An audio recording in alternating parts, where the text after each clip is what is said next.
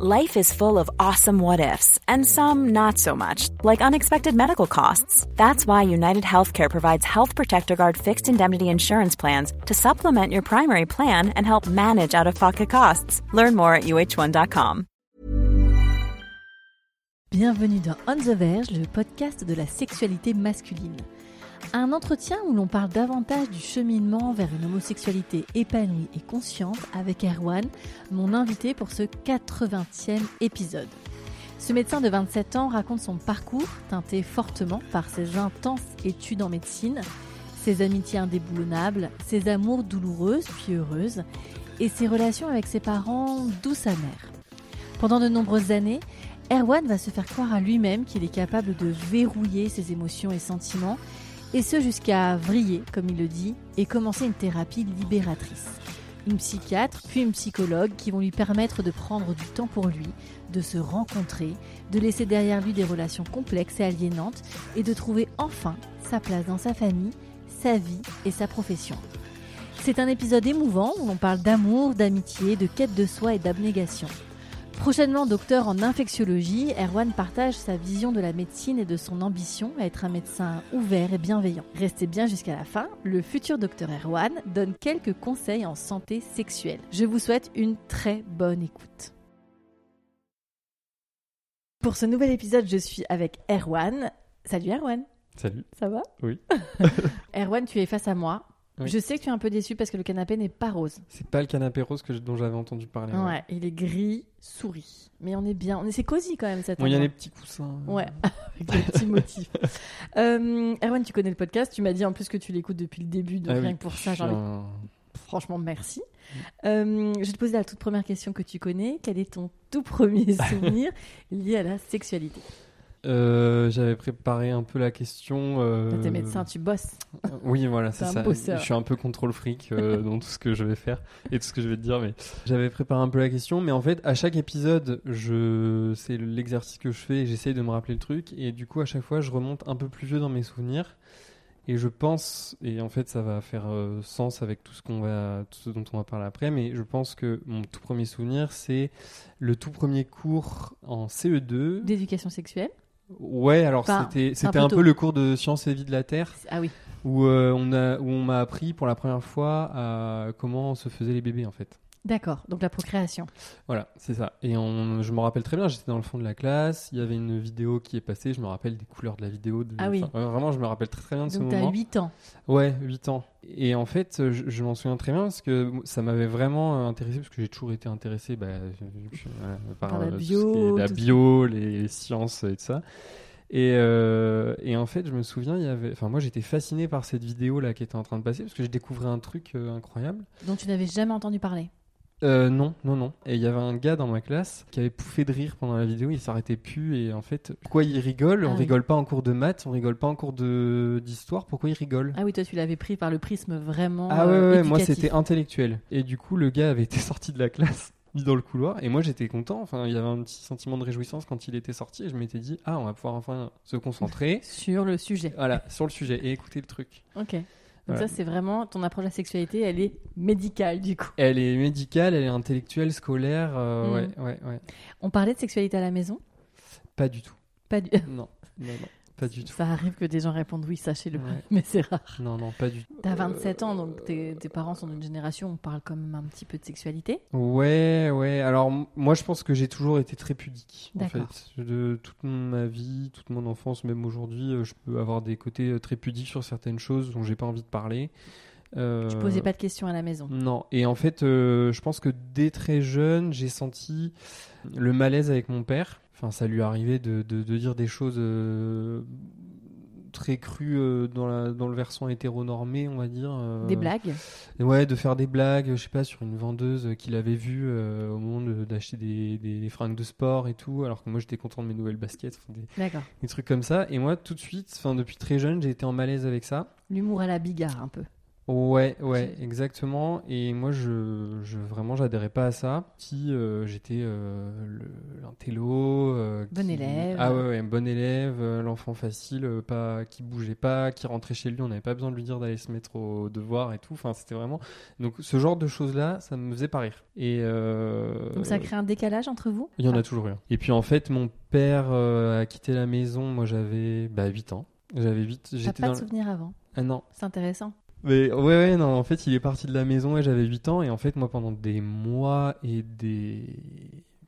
Peut-être des années même, j'ai- c'est vague, hein, mais euh, j'ai connu ma maman euh, euh, pleurer euh, au fond du trou. En mon- en souffrance, plus, ouais, quelques mois d'écart, en fait, mon grand-père décédait. Son papa, elle? Son papa, elle. Ouais. Enfin, on est une très petite famille. Du coup, il y avait très peu de figures masculines dans ma, dans ma famille. Donc, euh, bah, j'avais euh, justement ce grand-père-là dont j'étais très proche. Et en fait, quand toute la, tout a éclaté en même temps, en fait, euh, et bah, c'est vrai que mon frère, il a quoi, 4 ans de plus que moi. Donc, il était en phase de pré-ado, lui, quand mon père a quitté la maison. Et donc, Donc, lui, ça a été la, ouais. ça a été la- Grosse rébellion. Ah ouais, grosse rébellion, Ouais. enfant- adolescence très turbulente. Enfin, Donc toi, tu te sentais obligé d'être encore un plus scolaire, plus sage, plus calme. Voilà, c'est ça. Je pouvais pas me permettre d'être euh, Aussi relou. d'être non ouais, c'est ça. Ouais, c'est ça. Et en fait, euh, j'ai mais ça je l'ai compris bien après. Euh, j'ai très vite endossé euh, le rôle de on va dire de l'homme de la famille. Enfin, je Hmm, sais pas du si c'est responsable en tout cas. Ouais, c'est ça. Où en fait, euh, bah, j'étais là, je consolais ma mère. euh, euh, j'étais un peu bon, avec ce que tu peux faire, ce que tu peux donner à un, enfant de 11 ans, mais un peu plus sage. j'étais, bah, je te dis, facile à vivre, etc. Et je, et je pense que ouais, je, je me suis vite mis dans cette posture-là. Et pour moi, euh, ouais, il n'y avait pas de question de sexualité à la maison, quoi. C'était, je- enfin, voilà, je pouvais pas en Mm. discuter. euh, c'était pas, c'était pas le sujet. Ouais, et puis surtout, je pense qu'elle devait pas être tellement disposée à faire cet accompagnement-là avec tout ce qu'elle devait gérer elle aussi. euh, Non, puis je pense moment. Je pense que ma maman est pudique aussi, que c'est des sujets qu'on n'abordait pas. Mon frère, euh, il y avait quand même un, un décalage euh, de pas de génération, mais où- Oui. voilà, moi j'étais encore enfant, il était préado, il était ado pubère quand j'étais en train de rentrer en préado. Enfin, il y a toujours eu un petit décalage qui Mhm. fait que je rentre. Je- Oui, vous avez pas Ouais. réussi à trouver un. Non, non. Et lui, il avait euh, sa bande de copains, il faisait que des conneries. euh, Oui. C'est voilà. Et moi, je traînais euh, beaucoup avec euh, les filles. J'avais quelques potes garçons, mais euh, mais Voilà. voilà. scolaire. Voilà, très scolaire, euh, dans la cour de récré, là où les garçons euh, faisaient euh, le foot.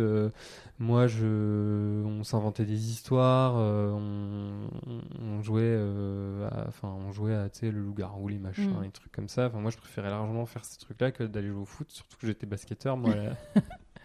Donc, je, ça- quand il y avait un ballon de basket dans la cour, j'y allais, mais sinon, euh, c'est tout, quoi. Euh, donc tu passes euh, du coup avec dans le plus grand des calmes ta prépuberté, ta puberté. Tu fais pas Ouais. trop de vagues à la maison?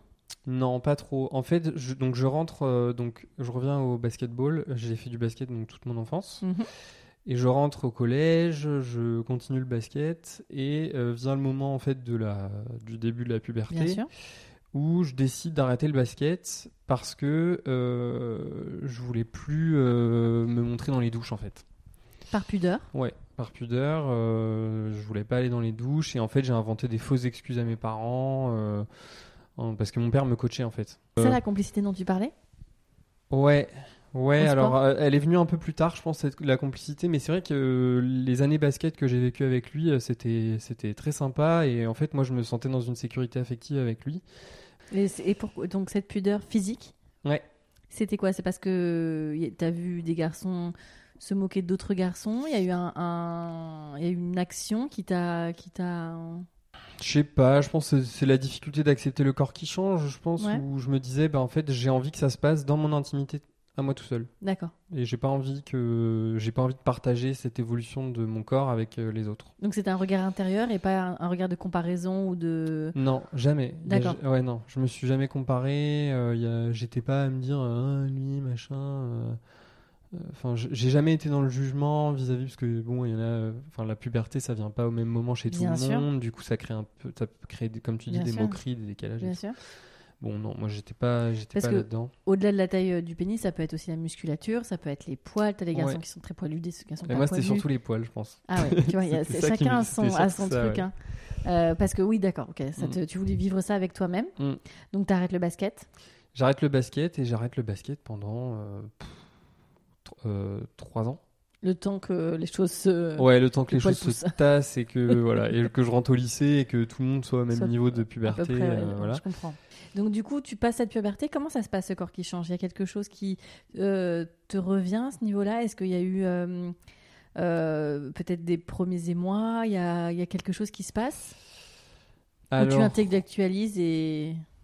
loin? quand je suis arrivé en sixième au collège, parce que c'est là que parce que moi j'avais, c'est comme ça qu'on l'appelle, j'avais une amoureuse à l'école euh, que j'ai eue, franchement, de la grande section à la CM2 quoi, au CM2. Une fidélité à toute épreuve. Et ouais, ouais, ouais.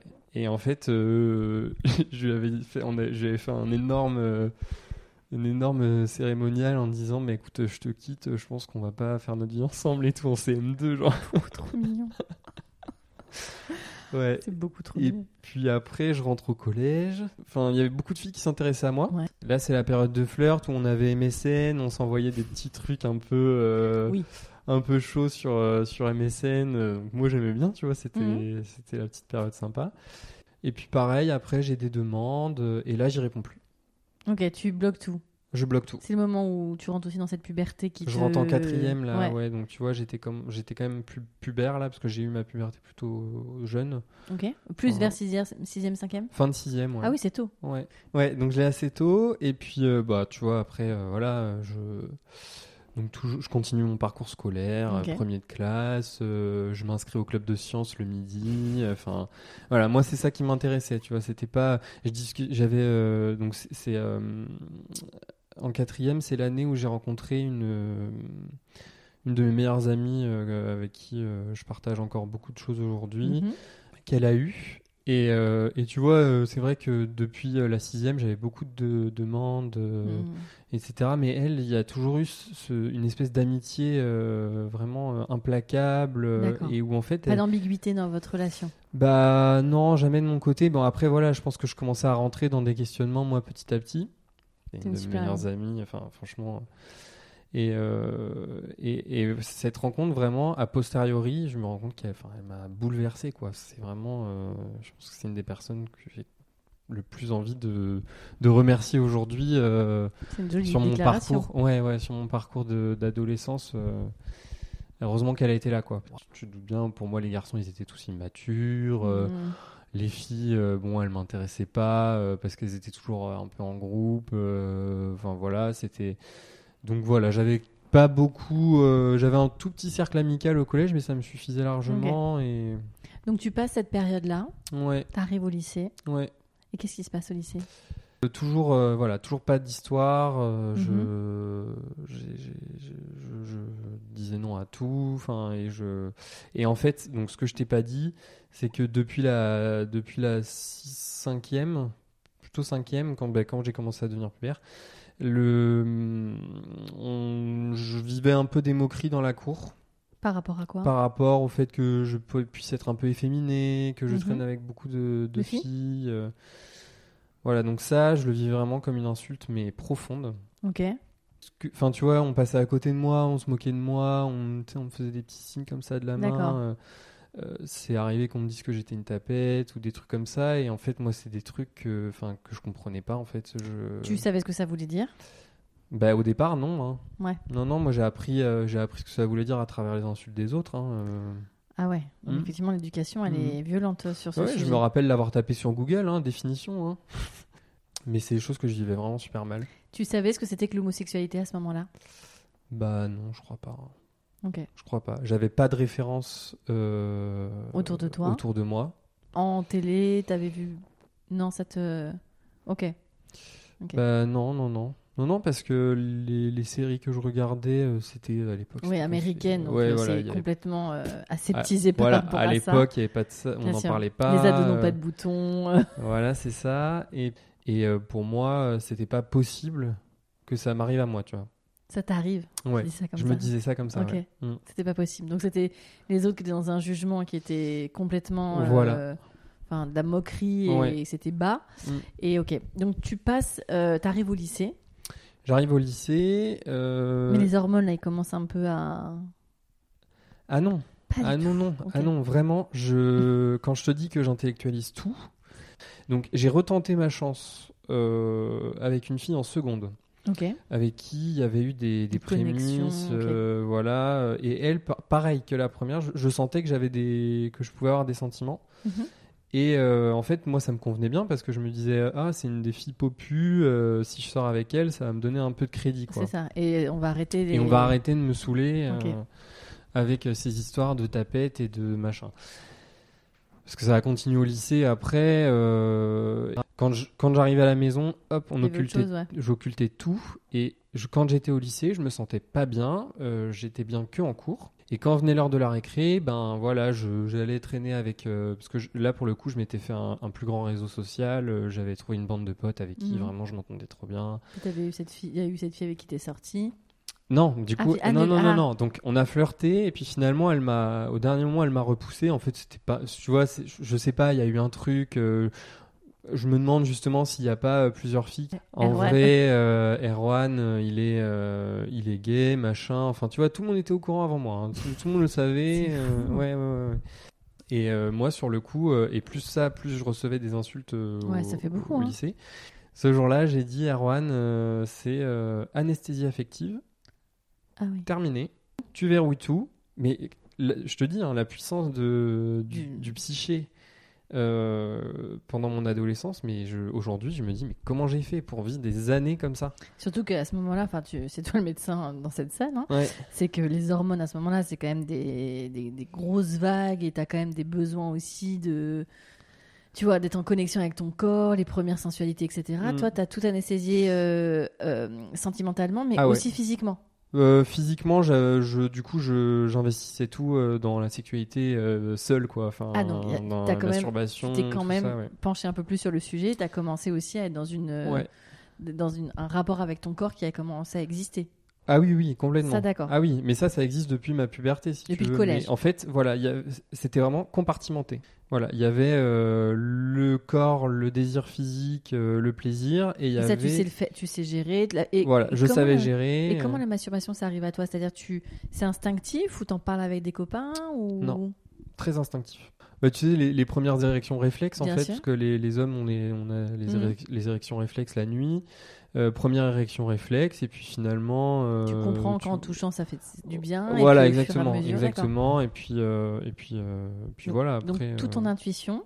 Mais par contre, tu, le cœur et ce qui se passe, ça, c'est, c'est décorrélé. C'est ça, c'est ça. Mais c'est marrant parce que, que tu parles d'intuition parce que je pense que j'ai ce côté très intuitif, Mais très instinctif. Et de l'autre côté, j'ai ce côté cérébral. très cérébral. Ouais, et ouais, et j'ai un jour, euh, et donc c'est là où je vais revenir au domaine du médical, c'est que je, je, je consultais mon médecin traitant pour euh, un truc à la con, euh, je sais plus, un certificat de sport. Ou je- Et là, tu vois, j'aurais aimé Mhm. que quelqu'un me porte secours, tu vois. Et je j'attendais en fait que ça vienne soit du corps enseignant, soit du corps médical. J'attendais pas que ça vienne de ma famille, j'attendais Tu pas savais que que ça ça vienne. viendrait pas de la famille, tu savais que ça viendrait pas du, de ça. l'école. C'est ça. Et, Et, moi j'attendais que ça vienne du corps médical et j'attendais que ça vienne du corps enseignant. Comment t'aurais aimé que le médecin le voit et te. Et bah aujourd'hui avec mon expérience de médecin, je je pense que ça fait ça doit faire partie intégrante des consultations de médecine générale chez les adolescents. Tu me disais qu'en parallèle, tu faisais aussi un DU de thérapeute, etc. Ouais. C'est important pour toi qu'il y ait aussi ce rapport, pas que, je veux dire, fonctionnel, mais aussi un Ah bah, enveloppement. bien sûr, euh, mais, bah, mais sinon on n'arrive à rien faire. Et ça, il y en a qui l'ont pas du tout compris et ils sont. Donc, tu aurais aimé que ce médecin te dise Ok, certificat médical, mais toi, sinon, ça va comment au collège ça. ou au lycée? Qu'on m'interroge. euh, Après, c'est de plus en plus intégré dans les formations maintenant, Ouais. mais qu'on m'interroge en fait là-dessus. Euh, je pense que c'est quand même essentiel D'ouvrir la porte, quoi. d'ouvrir la porte avec un adolescent de 15 ans, quoi. Bien sûr. Enfin, de, de dire, euh, bah voilà, est-ce que euh, tu te sens bien au lycée? Est-ce qu'il y, a- est-ce qu'il y a des soucis, machin? Surtout que ce médecin traitant, moi, je l'avais consulté pour des problèmes fonctionnels, c'est-à-dire euh, des, des troubles euh, d'origine psychologique en fait. Ah, d'accord. J'étais persuadé que j'avais un cancer. euh, j'ai perdu euh, deux points sur ma moyenne générale. euh, j'avais été convoqué par les profs et tout.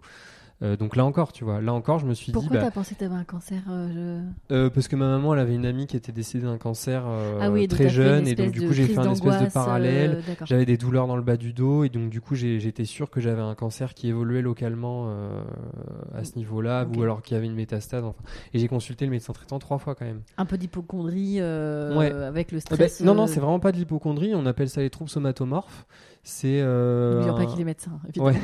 donc troubles som- somatomorphes, c'est-à-dire euh, vraiment euh, une. euh, Tu c'est- t'appropries c'est pas une réelle atteinte organique, mais toi tu ressens la douleur. euh, vraiment, euh, c'est. comme le membre fantôme des gens amputés. Quoi. Tu ressens la douleur. Bah, c'est pas pareil, c'est pas pareil tout à fait. C'est par exemple, euh, je sais pas, euh, pff, euh, le, le, col- le- le signe du côlon irritable, Ouais. par exemple. Donc ça, tu vas avoir euh, des gens qui vont avoir des douleurs abdominales chroniques. euh, on, fait, on leur fait scanner sur scanner, on trouve jamais rien. Et En Ouais. fait, c'est des patients qui ont des terrains très anxieux euh, et en fait, où- Mmh. où, en fait on, on est persuadé que c'est fonctionnel parce que toutes les explorations, elles ont montré qu'il n'y avait rien. Et finalement, on en arrive Mm. à. Mais en fait, on n'aime pas dire fonctionnel aux gens parce que ça délégitime un peu La vraie douleur La vraie douleur. Ouais, je comprends. Puisque finalement, la douleur, elle est ce que le patient dit qu'elle est. En fait, on n'a pas apporté de Bien jugement sûr. sur la douleur des Oui, gens. selon les gens, en plus, il y a des curseurs. mais- C'est ça. Et dans la douleur chronique, il y a une composante euh, psychique énorme. C'est-à-dire qu'en fait, la douleur entraîne la dépression. euh, Qui, du coup, qui entraîne la euh, douleur, enfin, et c'est un cercle vicieux. Et donc moi j'étais là-dedans, je l'ai consulté quand même trois fois, D'accord, donc je comprends encore plus l'interrogation. de- et je me suis dit, mais, enfin là je me le dis aujourd'hui, mais je me suis dit, et, et ne jamais avoir, euh, comme tu dis, poussé la porte, Ouais. je, je, Ouais. je trouve que c'était, enfin aujourd'hui je, le regrette un peu. Ouais, je, bah, je comprends, je Mm. comprends, parce que ça t'aurait effectivement euh, peut-être permis d'avoir un adulte euh, de confiance avec lequel parler, ou Mm. peut-être il t'aurait lui-même dit bon bah peut-être qu'il faut consulter, ou enfin peu importe, mais t'aurais peut-être une effectivement euh, euh, une écoute attentive à ce moment-là et ça Mm. t'aurait sûrement fait du bien. Mais du coup, t'as quand même donc voilà, tu traverses quand même des épisodes anxieux euh, lourds de ce que tu dis Ah oui, entre ce qui se passe à la maison. Entre euh, les. C'est l'addition de tout, quoi. C'est multifactoriel. Mm. Les potes, euh, enfin les potes, entre guillemets, les camarades qui se moquent de toi sur pas mal Mm. de sujets, euh, notamment une homosexualité euh, présumée à ce moment-là. Oui, c'était tous les jours, ouais. Tous les jours, Ouais. même si c'est un peu pas grand-chose et que c'est des Mm. blagues, ça reste du harcèlement. Donc clairement, ça rentre dans ce scope-là. Ouais. Plus effectivement, euh, bah, ces, ces craintes. euh, de ce qui se passe autour de toi, donc euh, ces troubles que tu as, Mm. effectivement, ça commence à faire beaucoup. Donc, tu termines le lycée? La dernière année euh, De terminale, de donc. terminale, tu sais que tu vas être médecin à ce moment-là? Euh, alors je me suis décidé en... quand je suis rentré en première scientifique, ouais. C'est-à-dire euh, d'un coup, je, je m'étais renseigné sur le sujet et j'avais décidé que ce serait ça. médecin. Voilà. Mais c'est fou quand même cette espèce d'ambivalence entre le cérébral et l'intuitif. Parce que tu vois, pour le coup, j'ai toujours été très intuitif sur le scolaire professionnel, Mhm. Très cérébral sur le côté affectif. Généralement, on essaie de switcher. hein. Et alors, Je veux pas je, te- je t'en, je t'en parlerai après, mais euh, quand je suis euh, donc pendant mes études de médecine, quand je suis allé voir une thérapeute, et ben la tendance elle s'est inversée. Ah, c'est génial. Les, les bienfaits de la thérapie. Mais va en reparler parce que Donc, tu es en terminale, c'est l'année du bac, c'est pas très compliqué pour toi. Tu vises la mention, évidemment. ouais ouais ouais donc euh, Je dis ça avec un peu de, de dédain parce que moi-même, euh, j'ai beaucoup galéré. Donc, c'est vrai. Euh, j'ai passé un bac européen Ouais. en filière scientifique. donc c'est de l'anglais renforcé pour ceux qui ne connaissent pas. Donc j'avais l'option européenne et j'avais pris une option euh, art dramatique. Ok. Parce que je faisais du théâtre déjà depuis sûr. 7, euh, 7 ans. euh, et du coup, j'étais dans la petite troupe de mon village. Et après, Trop je suis... Ouais, et en fait, quand je suis rentré en option théâtre, je suis rentré au conservatoire. Quand j'arrivais le vendredi soir pour mes 4 heures de théâtre après la semaine de l'enfer au lycée, Soulagement total. mais en fait, soulagement. Bien sûr. Et mon année terminale, en fait, il y a un nouveau qui était arrivé au... dans les cours. Mm. Et euh, lui était en première, il avait un an de moins que moi, et euh, il était euh, quasiment ouvertement gay. alors je sais, voilà. Mais lui, Assumé. plus ou moins. Ça dépendait avec qui, mais nous, il s'est assumé petit à petit. Et je pense que c'est la première fois où j'ai vu quelqu'un et j'ai dit, Ah, mais en fait, il y a des gens pour qui c'est possible, quoi. Et c'est cool. et ils sont cool et ils font les mêmes choses que moi. ouais, ouais, et- ouais, Ouais, ouais, et pourtant, lui, il avait été victime de rumeurs, mais vraiment euh, glauques euh, de la part de gens au lycée. Enfin, il vivait la même chose, donc. euh, Mais je, le- je le trouvais fort par rapport à moi qui avait tout éteint. Tu te posais plus de questions, là, c'était éteint ou il y avait quand même euh, en fond, si, ah, maintenant avec le recul, ta maturité, il y avait quand même déjà un process de prise en, de considération Aucune. sur- Aucune. Euh, donc, tu vas passer ce bac. Je passe le bac. Ne nous déçois pas. Mention très bien. Mention très bien. J'ai deux minutes, j'étais ta Mention très bien, mention européenne, c'est marqué sur le diplôme, donc j'étais content. Mes parents étaient fiers. euh, Voilà. Superbe. Et je rentre en première année de médecine. Ok. Est-ce que c'est vrai Ce que la rumeur dit, c'est que c'est l'horreur, la première année de médecine? C'était dur, mais j'étais dans ma bulle de sécurité. Tu bossais tout le temps, Ouais, je bossais tout le temps. et- non-stop. Et en fait, j'avais pas à rendre de compte à qui que ce soit. J'étais dans mon appart, tout seul. Bon, je faisais les allers-retours à la prépa, parce que j'avais pris une prépa. Et euh, bon, le- la seule difficulté que j'ai eue, c'est euh, c'est que j'ai eu un accident de voiture euh, en plein milieu de l'année, Merde. à la fin des, premiers, des, des partiels du premier semestre. Ah oui. Et j'ai fait un petit post-trauma après Mm. ça. J'ai eu du mal à m'y remettre, mais finalement, j'ai quand même validé l'année à la fin. Donc, donc- t'as validé ta première année. Ouais, euh, j'ai pas d'autre choix que de réussir. Et en même temps, en fait, je dois faire partie des un tiers de primants. Alors, il y a ce qu'on veut, Ouais. mais ce qu'on peut faire. Ah ouais, mais là, moi, c'était pas. Je pense que si j'avais pas validé mon année de médecine, j'aurais, j'aurais vrillé euh, à ce moment-là. Ah ouais, à ce J'ai point-là. vrillé plus tard, mais j'aurais vrillé à ce moment-là. Ok. Je, suis- Mm. je suis admirative de cette euh, volonté qui te fait réussir. Ah oui, mais moi, il n'y avait pas de question en fait. C'était. Ouais, j'étais sympa. euh, bon, voilà, ma mère, je l'aime d'amour, donc c'est. Voilà, ma mère, c'était mon réconfort Bien sûr. pendant cette année-là, mais j'étais odieux avec tout le monde. Bien sûr. Voilà. T'as vu personne? Alors, donc au départ, je partais avec une petite bande de potes de lycée. Mhm. Et puis ils ont tous euh, lâché en cours de route. Tout premier jour de la première année euh, de la pré-rentrée de, en prépa, je me mets euh, au premier rang pour euh, suivre les cours parce que j'étais euh, vraiment je Ah, voilà motivé. j'étais motivé hein, il- voilà c'était je jouais ma vie quoi Ouais, mais ouais. Et euh, il y avait une donc je connaissais personne à la prépa pour le coup je connaissais personne Et il y a Et- combien de personnes là dans cette salle à ce moment-là? Alors, dans la, dans la fac, dans la première année de médecine qui concourt, il y a 1200, nous on, avait- on était 1200. Mais bon, après le ratio euh, de, de prix, en fait, en pourcentage, c'est le même. C'est toujours 10% des gens qui valident en fait la première année. Ok. 10 ou 1%, maintenant ils ont augmenté. Donc, Ils vont euh, l'augmenter, ouais, j'ai j'ai- j'ai entendu. Ok, donc euh, t'arrives dans cette euh, à Voilà. la prépa. J'ai une, une petite là à côté de moi qui me dit euh, J'ai pas compris ce qu'il a, ce qu'il a dit. euh, et du coup, moi je dis Qu'est-ce qu'elle me veut celle-là Je suis pas là pour me faire des potes. sur le coup, je, voilà, je suis pas là pour me faire des amis. En fait, qu'est-ce que tu me veux Mm. et, et du coup, je lui réponds parce que je suis poli. Quand même, un peu d'éducation. Ouais, c'est ça. Euh, mais j'étais pas compète en fait, j'étais compète tout seul avec moi, mais j'étais pas compète avec les autres. Pour moi, euh, Oui. j'avais, euh, voilà, il fallait que je me fasse une, une petite place entre euh, le 50 et le 51e, mais ça allait Pour pas tant bouger oui, oui. tous les autres, quoi, si tu veux. Ah voilà, j'étais pas compète avec les autres, mais voilà, j'étais focus là sur, sur les cours, sur le, le- voilà. Et puis du coup, bah, elle insiste, elle me parle. Et, et en fait, on, on devient les meilleurs amis du monde. Ok. Euh, elle me propose de manger avec elle ce midi-là, et puis on mange, et puis on apprend à se connaître. Et puis finalement, en fait, quand tous mes potes de lycée ont quitté le, la fac, Il ben, en fait, elle. il me restait que elle. Donc en fait, les, je crois les quatre derniers mois de la, de la première année de médecine, en fait, je les ai passés qu'avec elle, en amphi. Et, euh, et après, en fait, c'est devenu euh, mon autre meilleur euh, pote. Ton binôme de, ah ouais. de fac. Ouais, mais comme la première dont je t'ai parlé au collège, Ah quoi. ouais. Elle, c'est pareil, sa rencontre, ça a été. Incroyable. Enfin, je leur fais des petites.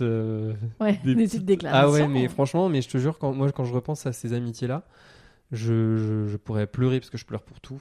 je suis très émotif, donc voilà. dès que ça déborde, je pleure, quelle que soit l'émotion. C'est bien, c'est bien. Ça, c'est la thérapie, ça t'a fait du bien.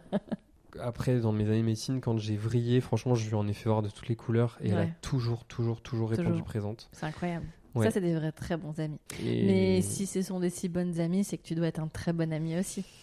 Ben, on a des les amis fois, je me remets en question, je me Évidemment. culpabilise. euh, Évidemment, évidemment, mais on a les amis qu'on mérite. Donc tu fais cette, euh, tu passes cette première année. Ouais. T'es toujours anesthésié sentimentalement. Oui. Tu comment ça va se passer les, les... parce que t'es anesthésié sentimentalement, euh, sexuellement, euh, vers l'autre, mais par contre, tu as quand même des amis, tu utilises quand même des liens Hmm. affectifs. Alors, c'est le- vraiment ce rapport-là euh, amoureux, quoi, que tu ne t'autorises pas. donc là, je termine ma première année de médecine et l'été de la médecine, il y a un stage d'un mois obligatoire euh, Mhm. pour apprendre les soins infirmiers. Ok. Donc euh, là, pareil, moi, je suis très content. euh, je débarque. je La connais- pratique, enfin. La pratique, euh, premier stage à l'hôpital, euh, trop les étoiles content. dans les yeux, tout ça. Euh, et puis, moment de réflexion, là, la fin de la première année de médecine, elle est dure. hein. Mhm. Parce qu'en fait, il y a tout qui redé... Enfin, tu relâches tout. Et tu Ouais. dis, en fait, ça fait un an que je suis seul. Que... J'ai perdu tout le monde. Ouais, que j'ai tout lâché, que je connais pas l'actualité. Ouais, ouais. ouais ça, ça Je- doit être un truc, tu euh, sors de ta tanière et franchement, le, le, le coup, il est dur à accuser. Tu dois apprendre à resociabiliser, tu dois te... Ouais. Et je me rappelle le jour où j'ai j'ai re- reçu le, la validation du concours, j'étais chez mon père justement. mhm. Du coup, je débarque dans la cuisine avec le papier marqué euh, admi- admissible. Ah Quoi. ouais. Et là, il s'effondre en larmes. Pour le, pour le coup, le côté très émotif, euh, ça vient de lui. ouais, donc lui, euh, très, voilà, euh, trop fier, machin, machin. Et en fait, c'est là où ça a été compliqué parce qu'en fait, derrière, ça, il a pas du tout suivi. Et en fait, au fur et à mesure des années, je suis devenu, et là, je le cite, euh, un connard d'élite. Waouh. Voilà.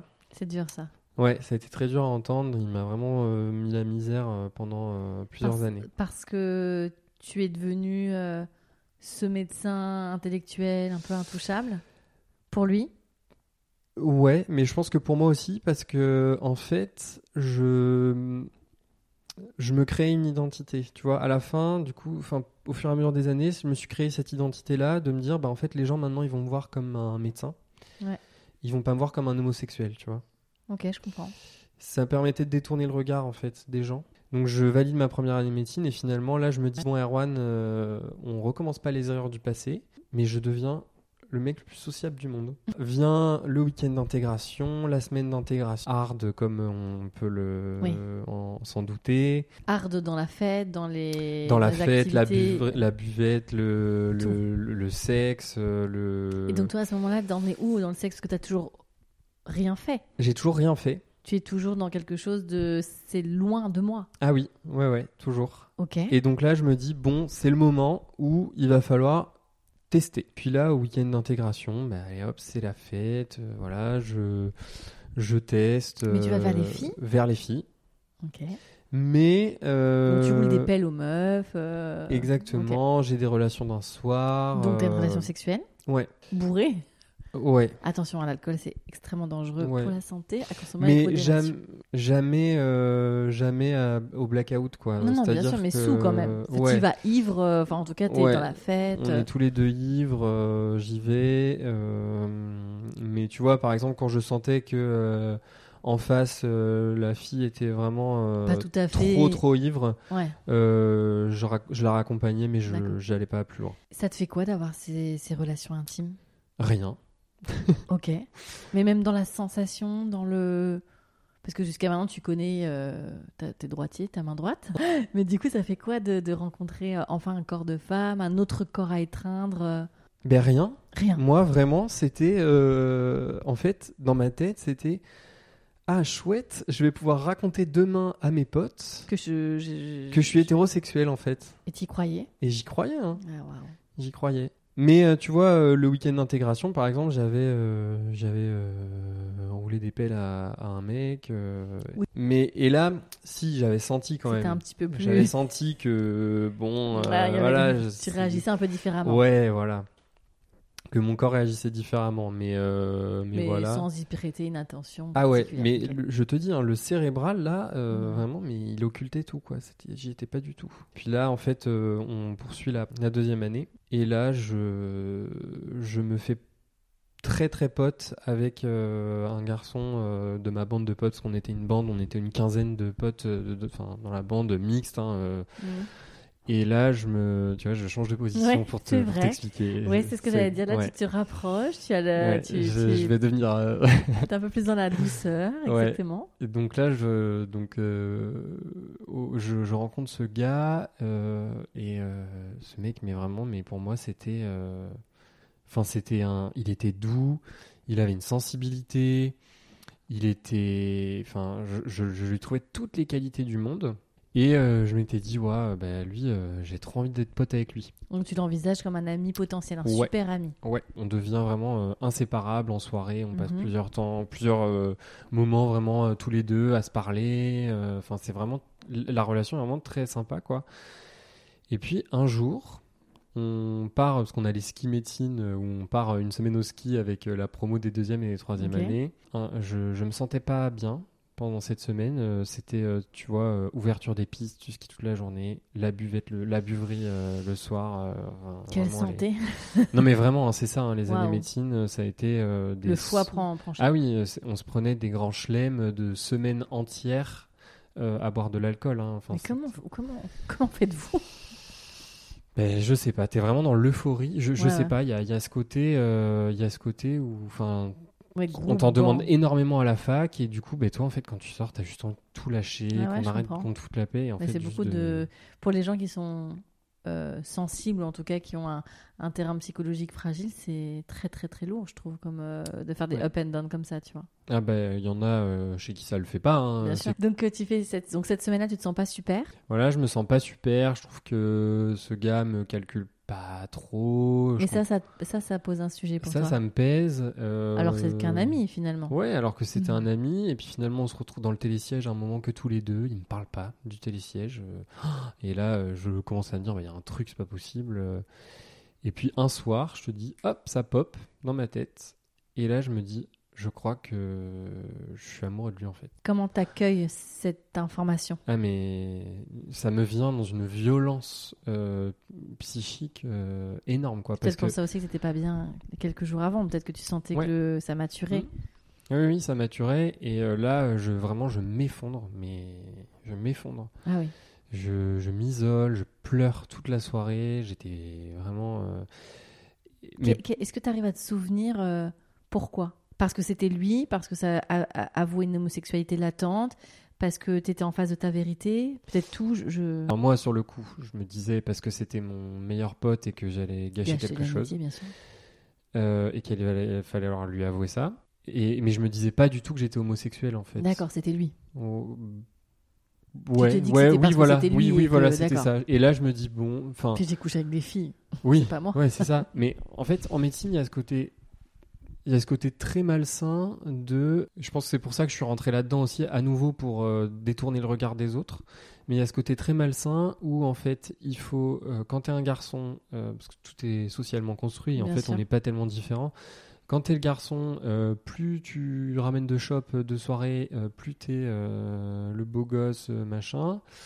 Euh, et euh, plus euh, et si t'es une nana, plus t'en t'en chopes et plus tu vas être catégorisé comme la, Oui, la shaming à fond, voilà. bien sûr. Et donc en fait ça c'est trop triste et moi je pense que intérieurement j'avais compris ce mécanisme et je me suis dit ben je vais euh, avoir le plus de shop possible Pour, pour euh, valider. euh, pour valider truc. le fait que je sois le mec qui chope les nanas en soirée et qu'en fait euh, ben, on me foute la paix avec Ouais, bien sûr. parce que pareil en, arrivé en médecine bon je l'ai entendu quelques fois bah Erwan il doit il doit être homosexuel voilà Mais c'est fou, enfin, que dans un milieu comme ça, et surtout, encore une fois, tu as moins de 30 ans, donc que ce soit encore présent, que ce soit un sujet, ou c'est toi, tu penses, qui en faisait un sujet? Je pense que j'en faisais un sujet parce que petit à petit, en fait, je me suis rendu compte parce que finalement, bon, même si en fait, tu vois, la, la- la sexualité en médecine est très décomplexée Bien et en sûr. même temps très stéréotypée. euh, Rapport de domination, euh, soumission, ouais. euh, hétéronormé, tout ça. Exactement. et il y avait, enfin, pour, la plupart, en fait, il y a qu'un seul schéma de, du rapport sexuel. Il n'y a pas d'assaut queer ou de choses comme ça dans, dans- en médecine? T'as une asso globale pour tout, le- pour tout, Ouais. pour toute la promo euh, et t'as un Département un pôle euh, santé globale solidarité qui aborde un peu ces questions-là. Mais tu n'as pas vraiment une représentation queer des, de- de- de- des étudiants en médecine euh, Non, non, Ah ouais. non. En deuxième année, on avait eu un cours de qui était proposé, non obligatoire, un cours de hum, sociologie du genre Ouais. et de la sexualité. hyper intéressant. Sur une promo de 170 personnes, on était 20 dans la salle. Ah oui. Voilà. Ah oui, les gens ne se sont pas intéressés au sujet. Pas du tout. Quel dommage. Pas du tout. Parce que, bon, là, on fait un petit, un petit aparté, mais typiquement euh, sur la transidentité, tu vois, c'est Mm. important quand même que les médecins de, de demain soient très à l'aise avec euh, euh, des, des hommes trans, des femmes Mm. trans dans leur auscultation. Enfin, tu vois, euh, Ben oui, oui, et en fait, c'est d'autant plus difficile quand la personne n'a pas encore transité.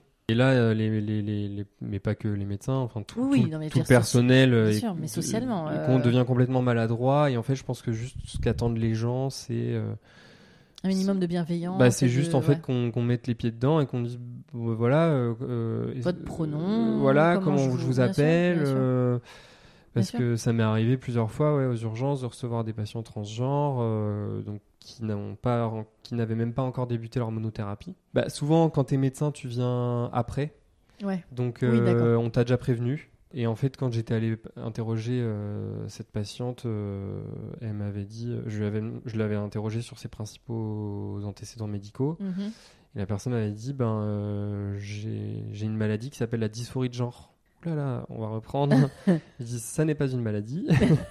Ouais, Et en fait, j'avais- je m'étais assis, j'avais pris le temps, tu Ouais, vois, de, de, de lui expliquer que moi, je le voyais pas du tout comme ça, que, et, et d'essayer d'avoir une approche, parce qu'en fait, euh, pour que cette personne-là, elle se sente euh, Bah, en totalement en confiance et écoutée.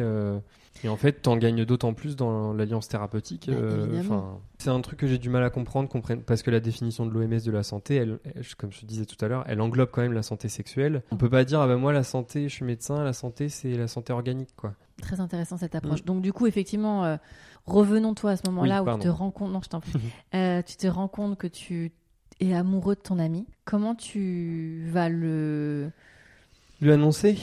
Alors, je ne sais pas si tu vas, mais du coup, tu vas lui annoncer. Comment tu lui annonces? Comment tu vis avec? Comment tu l'acceptes? Comment tu Alors, euh, donc j'ai une, une copine à moi qui me trouve euh, dans sa chambre euh, en PLS quoi. en PLS et qui me dit, enfin, qui- vraiment une, super belle personne aussi, euh, bah, avec la- l'ami dont je te parlais, euh, Mm. que j'ai rencontré au début de ma, de ma, première, de ouais. ma première année là, euh, de médecine. On est devenu un petit trio, on s'est fait des voyages ensemble et tout, donc, et aujourd'hui on, on est encore un, un trio en fait. Donc elle vient et elle me dit Oh là, qu'est-ce qui se passe Qu'est-ce qui s'est passé? Et donc là, je, je me suis vraiment senti en confiance avec elle, en sécurité, parce que c'est vraiment quelqu'un qui inspire ça. Et je lui dis tout. Je crois que je suis amoureux. euh, du garçon en question, euh, je, J'assu- je- je- oui, c'est beaucoup d'informations. Depuis le début de la semaine, enfin voilà, j'étais vraiment pas bien. Voilà, le lendemain, donc je mets ma, ma pote de, du début de la, de la médecine, là, ouais. voilà, euh, je lui mets la deuxième dans la, dans la confidence. Et là, pendant peut-être un mois, ça reste entre nous trois. Ok. Et donc euh, je vis trop mal, le temps que j'accepte, tu vois, moi-même, euh, ce qui se passe, machin. Mais pour le coup, j'étais pas homosexuel, toujours pas. hein. Non, non, t'étais amoureux de ce garçon. Ouais. Donc là, je, me ferme à lui complètement et il s'en rend compte. Et du coup, un jour, il vient me voir en soirée euh, et il me dit Mais qu'est-ce qui se passe? Dis-moi, machin et tout. Et bon, là, je lui dis Bah, viens, on va parler. euh. Donc, on parle et là, j'avoue tout. Je lui avoue tout, je pleure, il pleure, euh, il me raccompagne chez moi, il me fait comprendre qu'il pourra jamais me rendre ce que je veux. C'est déjà incroyablement chouette qu'il ait accueilli cette. euh, Ah mais aujourd'hui euh, moi je superbe. ouais ouais aujourd'hui je me rends compte que euh, qu'il a été euh, enfin qu'il a eu une réaction super super Incroyable, bienveillante super adaptée et C'est génial. c'est un super mec hein, franchement je, je- franchement je ouais ouais ça a été une des mes ça a été très éphémère mais ça a été une de mes plus belles rencontres je pense Mm. et Donc là, t'as le cœur brisé. cœur brisé, aller chez ma pote tous les soirs. euh. Allô, je suis en pleurs, est-ce que je peux venir dans ton lit? Et à passer des nuits avec elle parce que euh, ouais, ça allait pas quoi. Et, euh, et puis euh, là, voilà, j'étais dans cette phase où je, je sortais plus, je j'étais pas bien. Chagrin d'amour. Voilà, et je me mettais dans des, dans des états en soirée. Ah bah oui. Le Enfin, chagrin. ouais, L'alcool et le chagrin, spoiler, Ouais. c'est pas, ça fait pas bon ménage. Mm. On ne boit pas quand on est malheureux. malheureuse. Ouais, donc je me suis mis dans des états, mais Ouais. ça a été mes, mes seuls euh, blackouts. euh, Ah ouais. Ouais, ouais, ouais. Et donc toujours mes potes, là, mes deux potes qui te soutiennent. qui me ramassaient à la petite cuillère, euh, qui étaient toujours là pour moi, toujours à m'écouter. Je radotais plein de trucs et tout, mais elles étaient là. Et donc parallèlement à ça, je rentrais le week-end chez moi. Toujours plein de problèmes dans la famille. De, Ouais. voilà, des gens qui vont pas bien, mon frère qui était en rupture avec sa copine. Enfin, Donc pas de place pour toi. Et voilà, donc Erwan y rentrait. euh, c'était euh, c'était euh, l'épaule solide. Alors qu'à Sur la- l'intérieur, t'étais. Voilà. Et donc, je te jure, le vendredi soir, je prenais ma voiture et pendant le trajet, je fermais tout, comme quand j'étais au lycée. Ah ouais, c'est fou Mm. ça, cette capacité de, De ouais, de, de switcher. de vriller de personnalité. Ouais, et De... Ok. Donc t'arrives, t'es l'homme fort, euh, exactement. qui réussit, tout va très bien. euh, Voilà, un peu pète sec. Alors moi, je me suis caché derrière euh, les études. Et ma mère, euh, des fois, elle m'interrogeait et je disais, c'est Ouais. toujours, toujours très pète sec, hein, parce que du coup... C'est comme ça que t'arrives. Tu, tu communiquais avec eux parce que Ouais. t'arrivais pas. à- Ouais, c'est ça. Et je disais, ouais, tu sais, il y a des soirées, ça va, ça vient. Voilà, toujours des réponses très floues. euh, voilà. Donc, tu continues tes années, t'as ce gros chagrin d'amour. Ouais, sauf qu'en fait, comme on faisait partie de la même bande de potes, Ah, euh, ça a oh. été très, très, très dur. Dans une bande, je te dis, où la, sûr. où, la, où la sexualité est très stéréotypée. Euh, du coup, ben, parce qu'en fait, petit à petit, les membres de la bande l'apprennent. Et pendant deux ans, ça reste dans la bande. C'est-à-dire que c'est tabou, personne n'en parle à droite à gauche. Mais ils savent que toi t'étais amoureux de lui Exactement. et que lui ne donnait pas suite à cette, euh, cet amour. Exactement. Ça me brisait le cœur en fait de, de les voir rire tous ensemble et où moi j'étais euh, j'étais mais complètement inhibé et en fait si tu veux il n'y avait pas de place pour ma sexualité à moi parce que là encore tu vois je me disais euh, on aurait pu me tendre une main et, et, euh, et en fait euh, ça parlait voilà de la dernière nana qui avait été chopée à la soirée machin enfin, La masculinité toxique au Ah ouais, summum. ah oui quoi. mais au possible au possible Tu penses que c'est en médecine qu'il n'y avait pas de place pour ta sexualité ou c'est parce que c'était ces gens-là à ce moment-là? Non je pense que c'est parce que c'était un, un petit boys club D'accord. tu vois Classique. Voilà, classique. Et du coup, comme moi j'en avais fait un tabou, je pense que eux en avaient fait un tabou. Bien sûr. Et puis personne n'était capable de le lever, quoi. Et personne n'était capable de me dire Bah alors, euh, et toi Erwan, euh, qui, euh, qui t'intéresse là en Ouais, ce ouais. moment Oui, T'as un crush sur qui Machin, machin? Ou sans forcément être direct, juste laisser supposer dans une conversation que on peut aussi dans ce groupe-là Ouais. être homo, bi, peu Ouais. importe. Mais ouais, je vois ce que Bah, tu veux dire. euh, juste des, des- des copains qui parlent euh, de leur crush euh, d'adolescents, enfin de, importe, de- de- ouais, de, de jeunes adultes. euh, voilà, mais et en fait, je Ouais. te- pendant des années, ça a été un inhibé complet. Et du coup, je me suis vraiment euh, fermé euh, à toute sexualité. J'ai eu aucune relation pendant deux ans. Ok. Voilà, le temps de digérer un peu tout ça.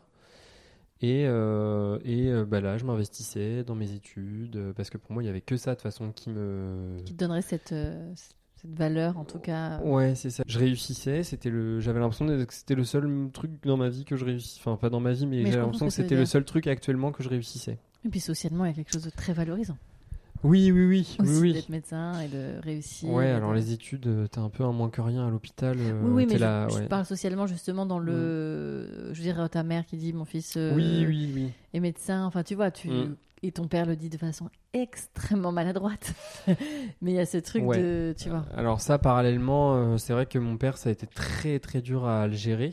Et Mhm. en fait, euh, donc petit à petit, du coup, je voilà, il y avait des blocages quand même en moi, mais je sentais que j'étais atti- je pouvais être attiré par les, les garçons. Donc à cette époque-là, voilà, j'étais bisexuel. Ça y est, je. Ça y est, t'assumes, tu es voilà. bisexuel. Oui, je pense qu'en fait, on Beaucoup de garçons. Enfin, pas tous, hein, mais non, non, pas euh, tous, passent mais par là, je ouais. pense qu'on est beaucoup à Et puis il y a des là. bisexuels qui sont bisexuels, mais effectivement, beaucoup d'homosexuels Ouais. passent par là. Et en même temps, j'ai envie de dire, euh, bah, à l'époque où je disais que j'étais bisexuel, en fait, j'étais bisexuel. Je, enfin, euh, j'étais à, à dire, ne venez pas remettre en question euh, ce que je suis en train de vous dire. J'ai des relations sexuelles avec des filles, je suis intéressé par des garçons, je suis tombé amoureux de mon meilleur pote. Bon, je suis bisexuel et foutez-moi la paix. Et je vraiment, je voulais pas en entendre parler. C'était comme ça. C'est vous m'écoutez, je dis ce que j'ai à vous dire, et en fait, il Tu me est fais pas un peu peur là, d'accord. non mais voilà, et j'étais en mode, il est pas question que quelqu'un vienne remettre en Ouais, question ce que je dis. Mais t'as raison. Et donc mon père avait euh, été, euh, donc là il y a eu la, la phase du Covid là. Il m'en a fait vraiment euh, baver parce qu'en fait, Il s'ennuyait. Il était inquiet pour lui. Je sais pas, il y a toujours eu cette espèce d'amour violent euh, où euh, il fallait que je lui rende des comptes, où euh, il fallait que ah mais tu te rappelles quand quand t'étais petit j'ai fait ça ça ça et puis toi tu enfin étais un mauvais fils et Il et joue sur la corde de. oui. C'est là j'avais l'impression de jamais en faire assez. Donc je me suis culpabilisé, culpabilisé et en même temps euh, des fois il tenait des propos euh, très homophobes. euh, violents et, et moi c'était dans cette époque là où j'étais en miettes quoi Bien sûr. et, euh, et en fait, inconsciemment, mais enfin inconsciemment, partiellement, parce que je me le disais quand même, je me suis dit, la pilule, elle passera pas auprès de lui. Et donc, du coup, je vais mettre euh, des freins avec lui, parce que non seulement il me prend la tête avec euh, ces histoires de, de Covid, de complotistes et machin, Ah, Euh, à pardon, dire j'avais que- pas compris. Bien sûr, Ouais. évidemment. Bah, bien sûr. à dire que le, le- le corps médical, c'est que Bien des vendus, sûr, des machins sûr. et tout. euh, Et puis à côté de ça, d'aller dire, ah ben mon fils, il va devenir chirurgien, et puis machin. Enfin, Oui, voilà. donc euh, même, enfin, il y a une séparation intellectuelle à ce moment-là assez forte. Je veux dire, entre un Ah père ouais, complotiste énorme, et énorme. un fils qui Mm. est médecin dans une médecine moderne, ça doit Ouais. être assez un sacré. Oui, un sacré Mm. gap qui se creuse, quoi. Donc ça a été ça pendant plusieurs années. Et du coup, ma mère, je lui dis, euh, je sens que là, il est pas en forme, euh, papa. Mhm. Euh, ça, franchement, il est, il est odieux. Et je sais pas, je sens qu'il y a un truc qui va Oui. pas. Trois semaines plus tard, il m'appelle. Il a une douleur thoracique. Et donc là, bien content de le trouver, le médecin. Le fils médecin. Donc là, je dis, oh là là, mon Dieu, euh, il y a des antécédents cardiovasculaires dans la famille, il est en train de faire un infarct, machin. Donc je dis, tu vas aux urgences, euh, on perd pas de temps. Il était, en- enfin, il était le soir et tout ça, j'étais en train de bosser pour mes partiels, moi. Et effectivement, il était en train de faire un infarct. Ah ouais. Trois semaines après que je dise à ma mère que je le sentais pas en bonne, Ah je le sentais quoi, pas bien, ouais. quoi. Il était mais dé- désespéré, il, il, avait, il avait eu très peur. euh, tu vois, il a arrêté la clope du jour au lendemain euh, parce qu'en fait, euh, il fumait depuis très très longtemps. Il a arrêté la clope du jour au lendemain et moi j'ai trouvé ça mais incroyable. Enfin, Mais du coup, ça a dû, ça a dû aussi valoriser dans votre relation parce que d'une certaine Ouais. façon, pardon pour le, le, le résumé, mais tu lui as un peu sauvé la vie parce que Mm. si tu n'avais pas appelé, tu lui avais pas donné ce conseil, il aurait peut-être passé la nuit Et il aurait fait la crise cardiaque à la maison. oui. tout seul, enfin ou pas, Enfin, mais le- en ouais. tout cas compliqué quoi. Enfin, il- ça a toujours été Donc c'est voilà, une en- relation très ambiguë quoi. En, en dents de scie, quoi. C'est à la fois, il y avait, il y a sa fierté, un amour que je remettrai jamais en question, mais un amour qui s'exprime dans une violence extrême. On veut le reveal. Parce que moi, il y a un deuxième prénom qui est écrit. euh, Ah oui. je pense que le Covid, je l'ai pas super bien vécu, le confinement. ouais. Tu Euh, bossais du coup Je comment bossais tu faisais énormément parce qu'en fait, j'étais à un an du concours. Les gens bossaient beaucoup moins, ils avaient lâché un peu et tout ça. Et moi, j'avais dit, je bosse, je bosse, je bosse. Je, Ok. voilà, je, Je je veux pas. pas prendre de retard pour le concours, je bosse. Je me mets une pression de malade et finalement, je passe le partiel en condition d'examen. Et du coup, en fait, je, je, je valide pas mon partiel. Oh là là. Parce que tout le monde avait eu euh, des 15, 16, euh, parce qu'en fait, ils avaient fait les partiels euh, en groupe avec leurs cours, enfin, tu vois. Donc, je prends rendez-vous avec la fac. Donc euh, condition- c'est-à-dire que toi-même, tu te mets en condition d'examen? Oui, je m'étais mis tout seul, chez moi, avec ma connexion, euh, sans mes bouquins, à me forcer à pas regarder dans les bouquins. euh, ah oui. Je- Ah oui. Quand je te dis que je suis très euh, contrôle fric, c'est voilà. Alors que tout le monde avait Google à côté quoi. Ouais. Et je valide pas mon partiel. Je suis le seul de la demi-promo à pas valider mon partiel. Donc là, Donc là, je doit- prends rendez-vous avec la fac. tu Je dis, mais vous vous, rendez, vous vous rendez compte Ils, ils m'ont dit oui, mais comme d'habitude, t'es euh, t'es plutôt euh, dans le premier euh, tiers et que là, tu te retrouvais dans les derniers. On, a, on s'est dit qu'il y avait peut-être des choses qui étaient moins acquises. Et je dis, bah, vous n'êtes pas dit peut-être que aussi les gens ont passé leur examen. Euh, Pas dans euh, les conditions. Dans les conditions qui d'examen. sont pas les bonnes. Oui, probablement. Bon, ils ont rien voulu ent- entendre, euh, donc je vais au rattrapage. Et donc en fait, je me dis, le seul été qui me restait avant cette année de concours, je vais devoir le passer à bosser mes rattrapages. Ouais. Et donc là, j'ai vrillé. C'est-à-dire? C'est-à-dire. euh, C'est là que tu commences la thérapie? Ouais. Tu Ouais. vrilles parce que c'est quoi? C'est que à l'intérieur, ça, il y a plus de sens, il y a de, Alors, je- euh, au départ, je consulte une psychiatre. Ouais. Parce que. a docteur. Parce que, en- parce que c'était gratuit surtout. Avec mes maigres revenus de, Faut pas d'étudiants en oublier qu'ils sont médecine. médecins, mais fauché euh, au début. hein. Donc euh, c'était euh, une des psychiatres du CHU qui faisait euh, de la consulte, de la consu- que de la consulte étudiant en médecine. Euh, première consulte, je m'effondre en pleurs. Évidemment. Dans la, voilà, parce que déjà le fait de, de, de- de te rendre compte que tu as eu besoin d'aller voir une thérapeute, c'est que moi pour moi j'étais en échec. Alors que pas, Pas du du tout, tout. hein, tu le comprends après, Bien mais sûr, pour moi j'étais en échec, qui, moi qui verrouille tout depuis euh, des années. hein. Elle me demande, donc elle, elle m'interroge sur tout, sur ma vie affective, ma vie familiale, ma vie scolaire, Rien, euh, ça se passe pas ouf. Voilà, et en fait, elle se rend compte finalement que euh, mon contexte de vie fait que euh, ça a une répercussion sur mon travail et que sûr. du coup, je travaille plus suffisamment. Et elle, elle se dit mon objectif, c'est de remettre cet étudiant au travail. Au bout de quatre consultations, euh, elle avait fait son job, parce que je rappelle quand même que les psychiatres, parce que souvent on fait l'amalgame, mais les psychiatres sont des médecins euh, qui font de la thérapeutique, qui sont des, qui voient des signes cliniques euh, qui en font des syndromes. euh, Il y a des maladies qui sont décrites dans, la, dans le référentiel noso, enfin, des, hum, nosologique des psychiatres. Euh, ils les traitent avec des, des thérapeutiques médicamenteuses ou non médicamenteuses. Mais c'est vrai qu'il y a beaucoup de gens qui viennent avec cette idée, euh, le psychiatre, il s'en foutait, il a rien écouté, et puis... euh, mais c'est parce que le, le psychiatre, c'est pas le psychologue. Le psychologue, c'est vraiment le complément. hein. C'est vraiment deux métiers différents. hein. Oui, le psychiatre va te dire vous êtes, euh, faites une dépression, vous avez un trouble bipolaire, enfin Ouais. n'importe quoi, mais Mm. tout- toutes les maladies men- mentales et les, la Mm. santé mentale, effectivement, il va résoudre ça. Ça. Et effectivement, le psychologue est là pour euh, que discuter, trouver. euh. Donc elle, c'est ce qu'elle m'a dit. Euh, elle m'a dit. Donc elle te écoute, diagnostique quoi? Rien du tout. Elle me dit, écoute, euh, je veux pas te brusquer, je suis toujours là s'il y a besoin. Je pense que là, tu traverses une phase difficile de ta vie. Et je pense que ça, ça se résoudra en thérapie avec quelqu'un de compétent dans, la, dans la psychologie. Et donc là, je me dis, euh, bah oui, parce qu'en fait, je m'étais dit, elle va me trouver un, un trouble de perso, euh, une dépression sous-jacente. euh, Ouais, sujets. ouais, donc je me dis, euh, voilà. En fait, elle me trouve rien du tout. Je suis content, hein, je dis pas. elle me dit aussi que, elle, au bout de quelques consultations, elle, elle trouve que je me suis quand même plutôt bien remis au travail, donc que ça nécessite pas d'introduire un traitement. La psychologue, au- pour l'instant, ça peut être pas mal, et puis après, on réévalue si jamais il y a besoin d'un traitement, mais voilà, il a jamais été question de me mettre un traitement. Je vais en consultation, rap, je pleure, elle me dit, bon, je vais me présenter, euh, voilà. Elle n'avait même pas eu le temps de se présenter. Non mais voilà, elle dit je vais me présenter, ce sera peut-être plus simple.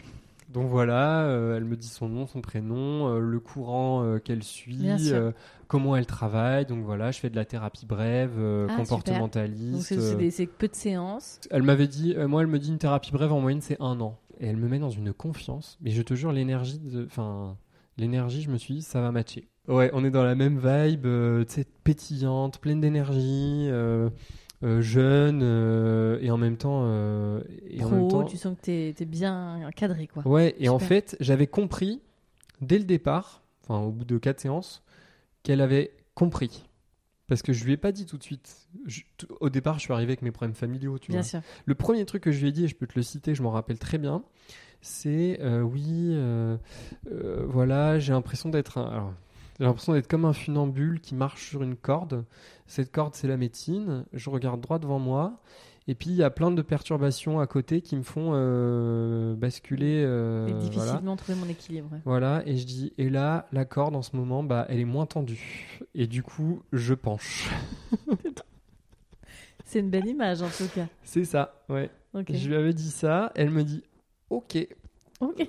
Donc, pareil, elle commence Tu parles de ta famille. euh, C'est ça. Et j'axe très vite sur ma famille. Je veux pas parler. Pour moi, il n'y a pas de sujet sur l'homosexualité. Bien sûr. Il n'en est pas question d'en parler. Voilà. Et elle commence à ouvrir cette porte. Non, non. Mais, toi mais- qui vas mais l'ouvrir. elle avait compris. Ok. Elle avait compris. Tout de suite. Je le sais. Parce que je lui parle quand même de cet ami euh, dont j'étais encore euh, fou amoureux après 3-4 ans de, de Ouais. dé- de désespoir. euh, Franchement, j'en étais arrivé à un point, mais. Ouais. Mais j'ai jamais eu un fond dépressif, donc. euh, Tu t'es pas laissé happer par ça. Ah mais non, Ça a été quand même un très gros chacun d'amour. Ouais, ouais. Mais. euh, Donc tu avances sur cette thérapie? J'avance sur la thérapie. Elle avait capté que j'intellectualisais tout. Mhm. Donc en fait, elle, elle savait que pour me, pour me faire avancer, il fallait qu'elle me sorte des concepts, Des des, schémas. des théories, des, des livres, des mecs qui avaient dit euh, tel truc euh, dans la sociologie. Enfin voilà. Elle savait que c'est comme ça que j'allais avancer. Et en fait, entre les séances, moi, je m'autorégulais.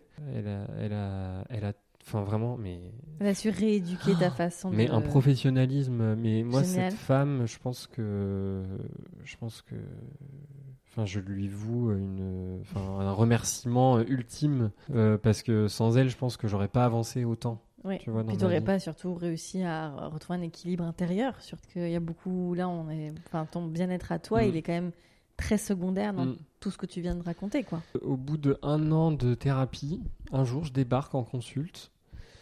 Je dis bon, écoutez, euh, on va arrêter de tourner autour du pot. Je pense que vous avez très bien compris. Je pense que je suis homosexuel euh, et maintenant, il faut que vous m'a- vous m'aidiez à l'accepter. Je Il y a eu un élément qui t'a qui a déclenché ça? Un élément précis, je suis pas capable de dire. Je pense qu'en fait, c'est quand vient le moment où c'est plus énergivore de, De cacher de ou- canaliser plutôt que, Que de de, lâcher. C'est très, très juste ce que tu dis. Je sais pas si ça remonte au- à la séparation de mes parents, mais j'ai toujours eu ce sentiment d'abandon. Et je me suis senti abandonné par la médecine, je me suis senti abandonné par mes potes, je me suis senti. euh, Ce sentiment d'abandon, c'est ta blessure? C'est ce qui te. ce qui Ah oui, c'est ma blessure euh, que je porte encore aujourd'hui. hein. J'entends. Ouais, donc elle, en fait, au départ, la psy, elle m'a, elle m'a dit, elle m'a dit, euh, on va travailler sur les schémas familiaux. Où elle m'a dit, en fait, personne n'est à sa bonne place dans cette famille. Mm. Donc elle a dit, vous, vous avez endossé le rôle euh, du, de l'homme de la maison, euh, qui prend tout sur ses épaules, qui gère tout, qui a pas le droit d'avoir de soucis, ou alors qui les cache et tout. Mhm. Et en fait, quand elle a tout bien réaccordé, c'est là où il y a eu le déclic et où je me suis dit, bah en fait, euh, ma mère est capable de- de. Enfin, il faut que j'ai cette attitude-là avec ma mère de fils, en fait, Le fils, ouais. où elle peut me réconforter. C'était à peu près à cette période-là, un an après le début de ma thérapie, où à Noël, euh, on s'était pris le chou avec mon frère et, euh, et elle m'avait trouvé en train de pleurer euh, dans la salle de bain et elle m'avait fait un câlin super réconfortant. De maman. Et je m'étais dit, mais en fait, euh, là, je suis à ma bonne place, quoi. C'est ça dont j'ai besoin. C'est ça dont j'ai besoin. Ouais. Ma maman, ouais, et en fait, ça faisait, euh, on va dire, plusieurs, euh, plusieurs années. Je pense que inconsciemment, je la préparais quand même à l'annonce. Mais je voyais des références, je commençais à lui parler. Tu vois, j'amenais le truc progressivement. Au Ouais, départ, ouais. j'ai commencé à m'impliquer dans, la, dans, dans le, le changement climatique. Je lui parlais de ça. Je commençais à, à l'ouvrir sur, sur, euh, sur plein de sujets politiques, sociologiques et tout. Et puis un, un jour, j'ai glissé les problématiques LGBT euh, et, euh, Mais c'est passé. euh, et où en fait je sentais que bon en fait elle- juste elle connaissait pas Mais tu pensais qu'elle aurait une réaction. euh, Parce que si tu préparais autant le terrain, c'est que tu avais une crainte d'une réaction particulière? Ouais moi je Ouais. en fait ma principale crainte c'est qu'elle se dise qu'elle sera jamais grand-mère Ah oui.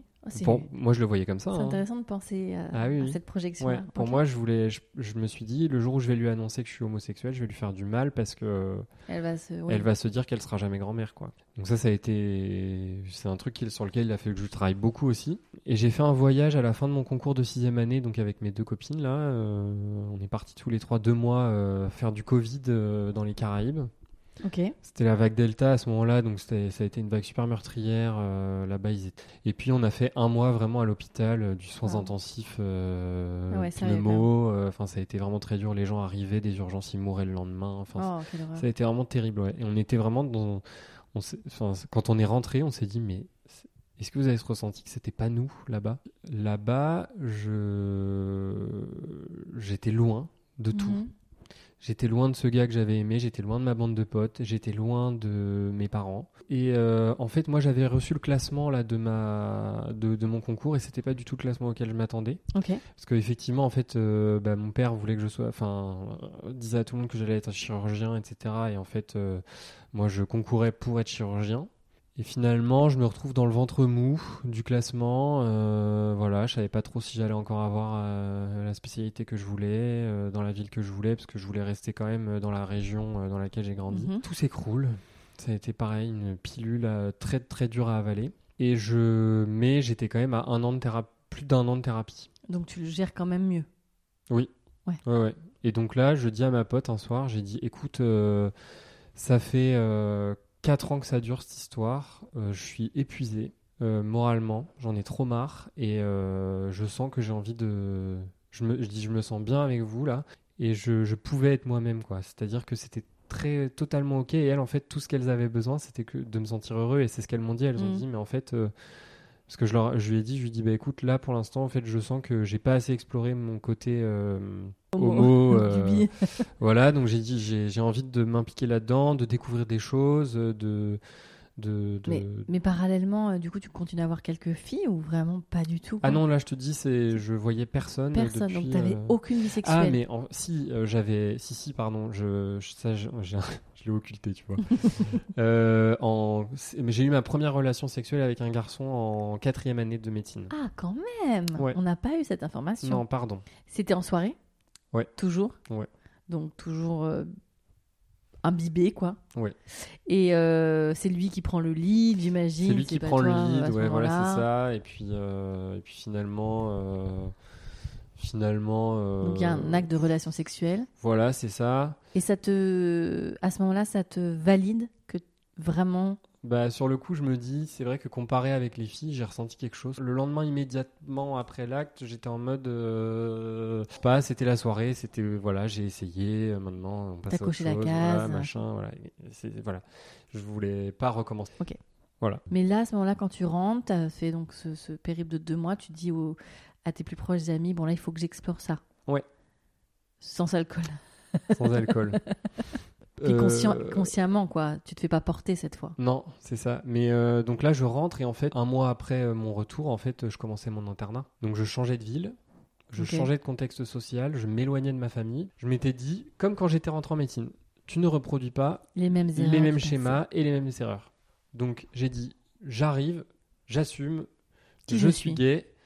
euh, voilà, mais je veux pas en faire une affaire d'État. Ce n'est pas hum, ma définition propre, mais je suis gay. Voilà, c'est ça. Je, je, vais dire aux autres que je suis gay si on me pose la question. Donc j'arrive et puis euh, et puis à nouveau, euh, il fait pote avec une fille euh, qui euh, m'a fait rencontrer mon copain actuel en fait. Et elle en fait, elle était euh, elle était charmée par moi en fait au départ. Et euh, un jour très spontanément parce que bon bah c'est voilà, elle, est comme ça, elle est très spontanée, euh, très frontale. euh, et donc très spontanément en soirée, elle vient me voir, elle me dit "Mais est-ce que t'es gay? Et du coup en fait, elle me, elle me dit ça et, euh, et là je la là je, je bon, tu sais vraiment le- Oui. le- les réactions de panique et je la regarde, je lui dis "Oui." Ah OK. Et du coup, C'est un non-sujet. voilà, c'est ça. Mais ça coche une. ouais. Exactement. Et après euh, et après en fait, elle dit euh, "Pourquoi tu l'as pas dit?" et tout. Je dis "Bah en fait, personne m'a posé la question." Et puis on se présente pas en se disant qu'on est hétéro, donc pourquoi Exactement. tu te Bon, en étant. ouais. Je lui dis en fait, moi, tu m'as demandé, je t'ai dit que j'étais gay, on passe à autre chose. Exactement. Euh, et Donc cette fille connaît. On peut dire son prénom Gabriel Oui, elle connaît Gabriel. donc c'est un de ses copains de fac. Et, euh, et du coup, un jour, euh, elle me dit, euh, je vais te le présenter. Il est dans une ville. Pas très loin. Enfin, il n'est pas dans la même ville que nous, mais il est pas très loin. on- je vais te le présenter. J'ai dit, bah en vrai, moi, c'est vrai qu'il me plaît. si tu me dis, si tu Mais tu l'avais dis- déjà vu? Non, jamais. D'accord. Si tu dis que que ça peut le faire, euh, bah écoute. Ah oui, elle va- voulait vous maquer, c'était genre oui, son elle- projet. Ah oui, d'accord. oui, C'était vraiment une rencontre euh, arrangée, quoi. Ouais, voilà. C'était pas genre juste tiens, mon pote passe, je te le présente. non, non, vraiment non, non, non. ce mec est fait pour toi. Ouais, elle m'a dit en gros, euh, elle m'a dit, Erwan, on a les mêmes goûts, toi et moi, je le sais. Moi, Je t'ai Gabriel. trouvé beau, il va te trouver beau. Je t'ai trouvé beau et lui, je le trouve très beau. Je pense que vous allez vous trouver très beau. Donc, Mais est-ce que tu sais que t'es beau? Moi, Ouais. Euh, je, je sais pas. Si, t'es un très joli garçon. Non, tu sais pas bah, euh, Euh, c'est donc du gentil. coup, ouais, je t'en prie. donc du coup, elle te dit donc euh, Gabriel est très beau, tu es beau, vous allez vous plaire. Voilà, parce qu'on a les mêmes goûts, elle me dit. Et donc je dis, bon, écoute, on va pas euh, chercher midi à 14h, on va prendre un train et on va aller passer un week-end. Surtout que toi, t'étais dans ton projet de je veux explorer ce, cette partie-là. Ouais, alors euh, avant, parce qu'on s'est rencontrés au bout de six mois d'internat. Ouais. Donc moi, j'avais quand même eu des expériences. T'avais commencé à avoir des euh, expériences. J'avais commencé à avoir des expériences. Pas de relations- sérieuses. Mais les relations sexuelles, oui. Ah oui. Donc oui, t'avais oui, expérimenté le corps de l'homme. Ouais, Et ouais. alors? Bah et alors moi, il y avait plus de doute quoi. Enfin, C'était euh, sûr. Ouais, ouais, ouais. Et les amants que tu as pu croiser, des hommes plutôt doux, la sexualité que t'imaginais, c'était Ouais. que, des que, des, que des étudiants Non, de médecine? Pas non que des médecins. Ok. Euh, franchement, je suis tombé que sur des gens euh, super. D'accord, qui t'ont expérimenté, Ouais. qui t'ont expliqué les choses. euh, Ouais, ouais, ouais, ouais. Oui, parce que moi, je connaissais rien, j'avais besoin ah, d'apprendre. c'est en ce que j'allais te fait, dire. Et puis en plus, avec cette, euh, ce, ce- ce poids aussi d'avoir mis Mm. autant de temps à reconnecter tes Mm. envies, tes désirs et tout, c'est quand même un apprentissage, même si Ah oui, euh, oui. La, la- la thérapie t'a fait beaucoup de bien, il y a eu quand même un. Oui, c'est ça, une convalescence et après un, ouais, c'est ça, rééducation de, de, de tout lier, quoi. Ah oui, oui, apprendre en fait juste à vivre pour soi Ouais, complètement. et pas à rendre des Et puis en comptes, fonction de ses euh, désirs à soi, quoi. Mm.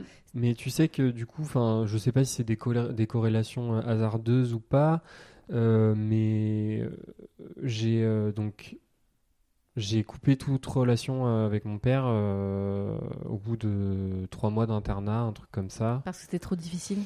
Ouais, il Son- me mettait trop la misère. Euh, Moi, je, franchement, le début de l'internat, c'est vraiment hyper chaud. Enfin, c'est T'avais pas besoin de ça en plus. et en fait, ma psy, euh, je, je lui en parlais beaucoup et j'essayais toujours, tu vois, de, de sauver les pots, de, de, de trouver des alternatives. Je tentais des trucs avec lui euh, pour essayer d'améliorer la situation et tout. Et une fois, elle m'avait posé la question, mais, mais en vrai, je me dis, mais elle est tellement. Smart. Non, mais elle est tellement forte. Enfin, je. Au pire, il se passe quoi? Bah, Je dis, bah, au pire, euh, on se parle plus, quoi.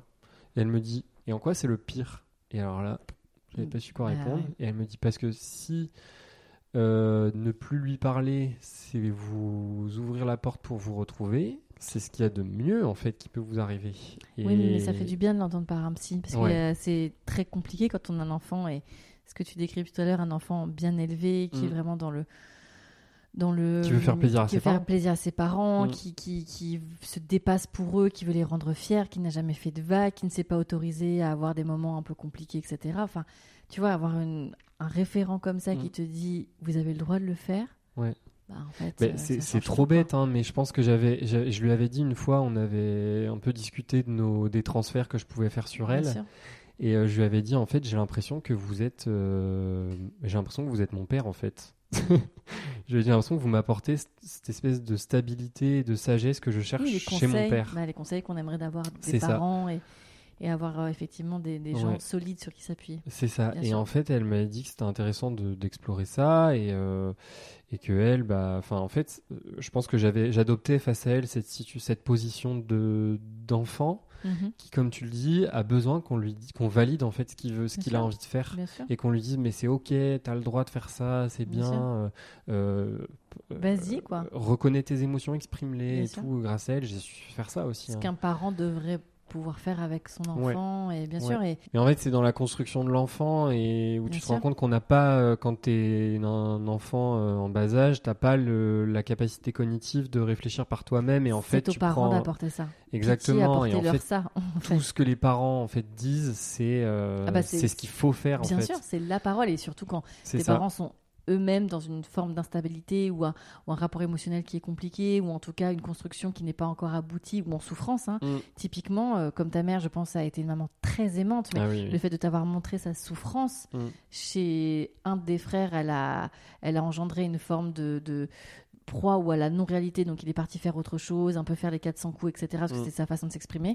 Et toi, t'as endossé, t'étais son écoute, t'étais son oreille, t'étais là, tu faisais pas de bruit, tu avais des bonnes notes, etc. Donc, c'est Mm. nos constructions, elles nous appartiennent. Maintenant, à- on en fait quoi avec? Ok, donc du coup, cette, cette psy t'aide là-dessus, tu coupes avec ton père, tu rencontres Gabriel. Ouais, et donc en fait, c'est au moment où je coupe avec mon père où je me dis, ça y est, j'ai envie et je suis prêt à rencontrer Il quelqu'un. y a de la place. Ouais, il y a de la place. Et, euh, et je, je, je, je pense, je ferme pas la porte à mon père. hein. Je, moi, je lui ai toujours dit, je suis pas fâché. Je, euh, je vous le souhaite en tout cas. Ouais, je suis pas fâché. Je veux juste que ça se passe bien et qu'en fait, il y ait une- juste une relation aimante père-fils. Il a euh, compris ton père? Mais je lui ai dit, voilà, moi, je suis pas fâché. Là, Mais j'ai besoin de temps. Voilà, j'ai besoin de temps, j'ai besoin d'espace. Par contre, si toi, tu souhaites prendre de mes nouvelles, m'appeler, etc., il y a aucun problème. Ok. Mais moi, pour l'instant, voilà, c'est- Bah, ça c'est récent en même temps. ça fait un an et demi. Ouais. Et donc, lui, euh, donc t'as eu de la place pour rencontrer Gabriel qui est rentré dans ta C'est vie. ça, ouais. Parce que, en fait, je pense que c'était le dernier frein où je me disais, ça y est, ma mère est prête, Ouais. c'est ok. Lui Parce ne qu'une fois, elle m'avait, une fois, elle m'avait posé la question. euh, quand j'étais encore en études, elle m'avait dit euh, Est-ce que t'aimes les garçons? Parce que j'ai jamais entendu parler de filles à la maison. Ah. nanana, nanana. Et moi, sur le coup, j'avais dit euh, Enfin, elle m'a dit Écoute, j'en ai pas dormi de la nuit, je pense que je suis prête.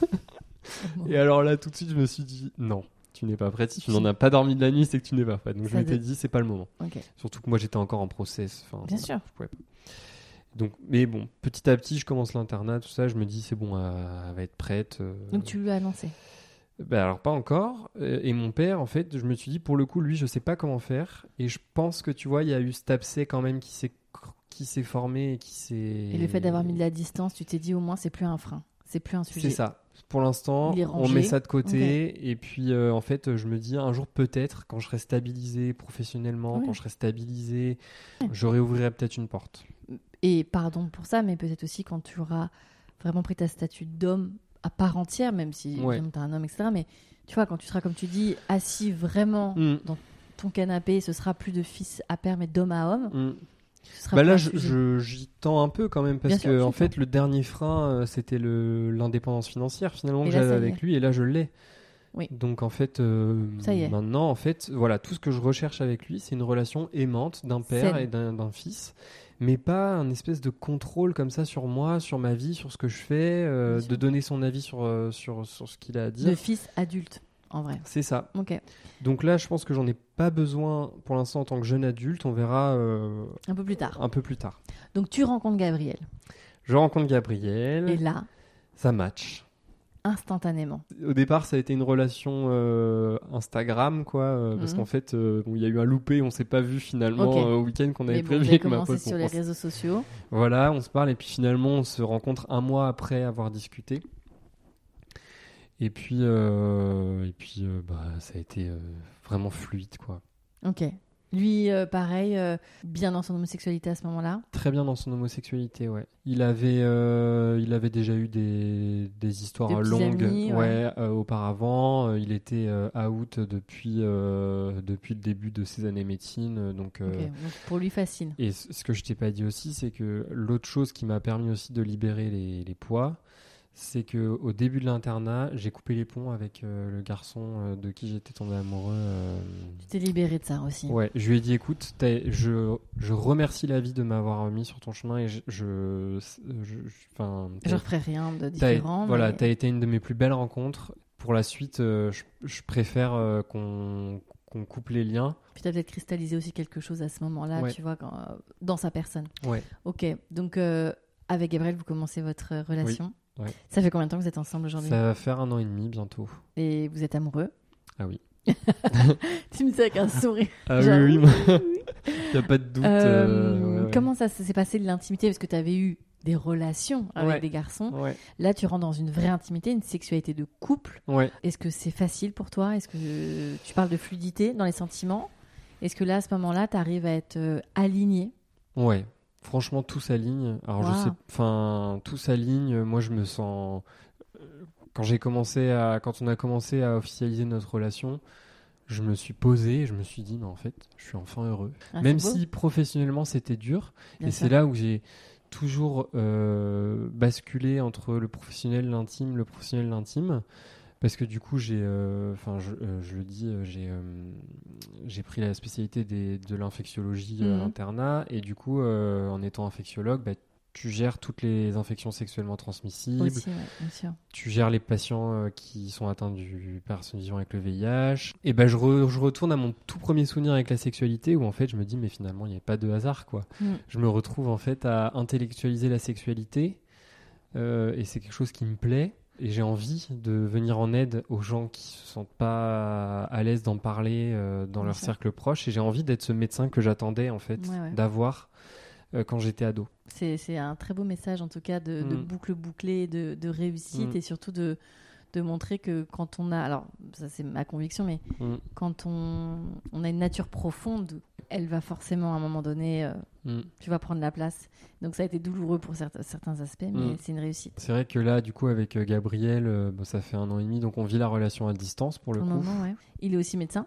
Ouais, ouais, euh, également, on le vit plutôt bien. Alors moi, parfois, c'est un peu compliqué euh, de mon côté parce que, bah, tu vois, j'ai toujours cette crainte de l'abandon, sûr. etc. Donc il y a parfois euh, des moments où je te dis ça, ça pop dans mon esprit, j'ai des, j'ai des, je suis anxieux et Bien du sûr. voilà, je je- j'essaye de travailler là-dessus et je je ferme pas la porte à une thérapie euh, Mmh. future. Mhm. Sachant que je suis très triste d'avoir quitté la ville où, où exerçait ma, ma psychologue parce que Bah oui, euh, moi ouais. je ne veux je ne veux être en thérapie qu'avec elle en fait et, euh, Et donc, do- vos, vos projets futurs aujourd'hui, c'est quoi? Et ben, écoute, nos projets futurs pour l'instant c'est un peu dur parce que tant qu'on n'a pas, vu qu'on n'est pas dans la même ville et qu'on n'a pas encore passé les thèses euh, respectives. Ça, en fonction de ça, vous pourrez décider de où vous parachutez, vous. Ouais, c'est ça. Moi, je suis fermé à rien. Je, en fait, j'ai juste envie d'être avec lui. euh, Oui, donc vous pouvez faire des concessions de l'un et l'autre sur euh, vous rapprocher au maximum. Je pense. je Idéalement être dans la même ville. Ah bah oui. Ah ça c'est sûr. Ouais. C'est le goal. Ouais ouais. Ça c'est le goal. Et dans votre vie intime, écoutez euh, les épisodes de Down the Verge, tu as vu qu'il y avait des façons de vivre euh, sa sexualité et donc son homosexualité de Mhm. façon très diverse et variée. Mm. Est-ce que vous êtes dans les sexualités plutôt de coupe vanille? Est-ce qu'il y a des terrains d'exploration que vous allez mettre en place? Est-ce qu'aujourd'hui c'est encore neuf? Donc, euh, On va dire que c'est encore neuf parce que moi je me suis Oui. découvert aussi beaucoup euh, Ouais. avec lui. Euh, il m'apprend plein de choses. euh, C'est. Oui, mais tu as une sexualité finalement récente. Ouais. Ouais, ouais, non, non, euh, je, c'est super. Et en fait, je me suis rendu compte, moi, que ce qui comptait pour moi, en fait, c'était d'avoir la relation sexuelle av- avec les sentiments, en fait. Avec de, Je- moi, quoi. Bah ouais, moi, c'est ça que j'aime, en fait. C'est, c'est de me dire, euh, bah, en fait, j'aime profondément la personne avec qui je, je suis en train d'avoir un rapport, quoi. Mm. Et en fait, avec lui, c'est, c'est ça. On, on, a une, bon, on a une sexualité vanille, hein. vanille exclusive. euh, ouais, non, non, vanille exclusive, euh, voilà, et ça se passe très bien. Et t'as quel regard justement sur euh, tous les autres témoignages euh, que t'as pu entendre d'homosexuels? Qui ont des sexualités parfois hyper euh, consommatrices, euh, Ah oui. euh, plutôt trash euh, Alors. ton- Ton regard d'homme, ton regard de médecin, ton regard de... Comment ça se passe? Bah, moi, je suis ouvert à tout. Ouais, Je juge personne. Maintenant, moi, c'est pas ce que je recherche. ok. Je cherche pas, euh, notamment, euh, je pense que c'est ta question, la relation libre. Entre autres, mais il Ouais. pas... J'ai un regard très négatif, moi, sur le chemsex. Je pense que ça détruit des gens. Ah oui, bien sûr, c'est un vrai fléau. Ouais. Dans la communauté euh, gay, c'est Ah oui, dramatique. hein. ouais. Et je sais pas si t'as vu là récemment euh, le, le, le mec qui s'est suicidé, qui a laissé une lettre. Euh, Il y a le, le compte Instagram Paint là. Mhm. Ah oui, oui, je le connais, fait, je le suis. Ouais, ouais et bah, tu regarderas, ils ont mis une lettre d'un gars qui s'est suicidé il y a quelques jours. Mais en fait, tu, sa vrai. lettre, elle m'a elle m'a déchiré parce que Ouais. je, je- je- en fait, il a mis des mots sur euh, des, malaises que j'ai pu ressentir dans des soirées comme ça ou euh, enfin euh, dans des boîtes de nuit ou des choses comme ça où en fait bah, en fait tout ce qui compte c'est en fait c'est la consommation du sexe la consommation de la drogue euh, où toi en fait c'est- horrible hein, mais moi où tu te sens comme un morceau de viande en fait. Et moi ça me fait peur Ouais, Je je me- et je me sens pas en sécurité ouais, donc j'ai un regard très négatif et puis sur le plan médical c'est dévastateur hein, le chemsex on va pas se mentir les drogues euh, c'est Mm, une catastrophe Enfin, Qu'est-ce que hum, tu voudrais dire euh, au Erwan euh, de 8 ans? J'aimerais lui dire de. J'aimerais lui apprendre à écouter son corps et à écouter ses émotions. Parce que je pense que c'est la plus fidèle source euh, d'inspiration, on va dire. Euh, et que quand il y a quelque chose qui ressent comme un malaise, c'est que c'est un malaise. Euh, et que tout se passera bien. Que... Mais en même temps, j'ai envie de lui dire de rien changer parce que je pense que ça a été tout, tout ça, ça a été un moteur pour réussir euh, médecine en fait. Mhm. Tu vois Je sais pas si je si j'en serais euh, là aujourd'hui Bien sûr. sans mon parcours. Donc continue à t'accrocher, quoi. Ouais, ouais, ouais, je voilà, j'ai envie de lui dire que ça va bien se passer, euh, qu'un jour il trouvera la paix. euh. L'amour et la paix, c'est pas mal. Mm. Et pour nos auditeurs, auditrices, qu'est-ce que tu leur... euh, le mot de la fin, le fameux mot de la fin? Moi, j'ai envie de leur dire de, alors déjà de faire, on va, on va reprendre le statut de médecin. Il remet sa blouse. Voilà, je remets la blouse, on va leur dire de d'être très safe, à nouveau de s'écouter en fait, c'est-à-dire de, enfin de de dire non quand euh, ils sentent, enfin quand il y a des, des, des- une somatisation euh, d'anxiété, etc. De savoir dire non, de ne pas aller dans des endroits où en fait ils n'ont pas vraiment envie d'aller, d'essayer de ne pas aller dans la drogue. euh, S'il vous plaît. euh, Enfin, je sais pas quoi dire de plus à part d'être intuitif sur, sur ce que dit notre corps et nos émotions en fait. Je voulais... On en a parlé avant devant les micros, mais je voudrais bien que tu fasses un rappel sur la PrEP. Ah euh, oui, donc euh, la PrEP, donc c'est le traitement pré-exposition au VIH. C'est euh, une association de, molécules euh, antirétrovirales euh, en fait à visée prophylactique, enfin pour prévenir euh, une infection au VIH. Donc c'est un traitement qu'on prend un peu comme une pilule avant les rapports. Mhm. Il y a plusieurs schémas. hein. Il y a un schéma continu, discontinu en fonction de la fréquence des rapports qu'on va avoir. Donc il y a des gens qui peuvent être en, en PrEP toute l'année, par exemple. Enfin, Exactement, pendant- en continu, un comprimé par jour, euh, en continu. Comme oui, comme une pilule euh, contraceptive, quoi. Ouais, exactement. Euh, donc ça évite, pour euh, vulgariser, ça évite donc du coup de, de contracter le euh, virus euh, le VIH, le et le VIH seulement. C'est ça qui est important, ouais. Parce qu'en fait, nous, les études, là, elles montrent que les infections à chlamydia, gonocoque, syphilitiques, Toutes les MST et l'IST. ah, voilà, elles sont en augmentation euh, vraiment pleine balle, là. C'est ça. Euh, Et en fait, le problème, c'est que il y a... Tu, tu vois un peu le, le cercle des contraceptions. Mhm. Euh, et la PrEP, c'est une contraception parmi d'autres, mais ça ne remplace pas le préservatif. Mhm. Et, et on sait, hein, on le sait très bien, qu'il y a beaucoup de personnes qui viennent chercher la PrEP par, pour re- euh, retirer le préservatif. Ça. Donc dans le contrat thérapeutique, c'est OK pour la PrEP. Par contre, vous vous engagez tous les trois mois à assurer un dépistage. D'accord. Donc du coup, qui doit prendre la PrEP dans des bonnes conditions?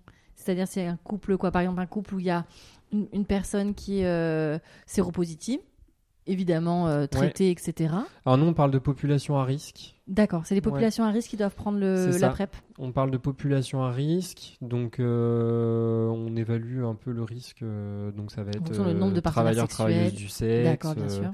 euh, les hommes qui ont des relations sexuelles avec d'autres hommes euh, qui sont des, partenaires non réguliers D'accord. euh, et qui eux-mêmes ont des relations avec d'autres hommes. Enfin, Oui. tu vois. Après, moi, j'ai un peu du mal euh, parce que les définitions, elles incluent les personnes euh, transsexuelles. Et j'ai eu- une fois, j'avais eu une petite altercation sur Instagram avec une une interne qui, qui avait publié un truc euh, sur ça et où je lui avais dit euh, qu'en Mm. fait je, je, je, je trouvais que enfin il fallait faire attention Ouais, c'est de la sur- stig- stigmatisation parce que ouais, ouais, quel est complètement le ça n'a aucun lien rapport euh, de la... quelqu'un qui a une dysphorie de genre n'a aucun et- lien. Ouais, ouais. Et pareil, dans les définitions, ils vont te. on- donc, nous, en médecine, on dit les HSH, les hommes ayant des relations sexuelles Oui. avec des hommes. Et, euh, et c'est pareil, en fait. Tu peux pas faire une. Tu peux pas mettre les gens dans des cases Ben et dire, en fait, ah, lui, il est HSH, il est à risque de faire un sida et toutes les. Enfin, je, te dis ça euh, vraiment par euh, connaissance de cause parce qu'en fait, dans les partiels, quand tu passes euh, l'infectiologie ou la gynécologie, tu vas avoir, ou l'urologie, tu vas avoir un, un cas clinique et c'est tout le temps très stéréotypé. C'est un jeune de 23 ans, il est HSH et en fait, pendant toutes les 15 questions du cas clinique, Oui, il, a, modo. il, il te tape toutes les IST. Alors qu'il peut être très bien en couple depuis 6 ans et très Exactement. heureux. Exactement. Incroyable. Donc je pense qu'il faut faire Ah, attention. Donc c'est pour ouais. ça que je préfère parler de population à risque. Et chacun s'y retrouve en fonction Voilà. d'un truc Ouais. précis et, Et pas dire euh, oui, voilà. bien sûr. Et c'est moi en, en consultation qui dit, Qui fait lui ou elle, de médecin et qui va- ça- il appartient à une population à risque et donc il est éligible à la PrEP. Mais j'ai plus les chiffres en tête, mais euh, il y a, enfin, la, la prévalence du VIH euh, chez les femmes hétérosexuelles, euh, Bien bah, sûr. elle est importante. Et on sait aussi qu'il y a des hommes, euh, tu sais, on les appelle les hétérocurieux. Bon, Oui, voilà. les fameux, on les Ouais. Coucou, on vous voit. voilà, et qui en fait, euh, bah, le risque en fait de, de ces gens, c'est de de pas s'être informés suffisamment, de faire les choses un peu en cachette, etc. Et, de puis pas surtout prendre qui, des- qui- et voilà, et du coup, qui ramène ça à la maison et du qui coup, ça à la dra- c'est maison, ça, dramatique. ça infecte les femmes, etc. Donc, euh, ouais. Non, Voilà. mais c'est intéressant, c'est bien de remettre Mm. les bons mots. je pense que si j'ai un message à faire passer euh, sur le plan médical, c'est euh, c'est hyper important quand le médecin pose des questions de d'y répondre, d'être honnête, d'y Mm. répondre. En fait, on va pas vous juger. Enfin, en tout cas, nous, euh, infectiologues, on juge pas. euh, parce que ça fait partie de notre métier. On fait de la santé sexuelle et si à un moment donné on est infectiologue sans accepter euh, La pluralité des euh, la pluralité des sexualités, euh, sexualités, ben ça marche pas. Donc en fait, quand on consulte quelqu'un, ben quand il pose une question, il faut Il répond. il répond parce que les médecins mal à l'aise en général, ils ne posent pas la question. Super. Bah, merci infiniment, Erwan. De rien.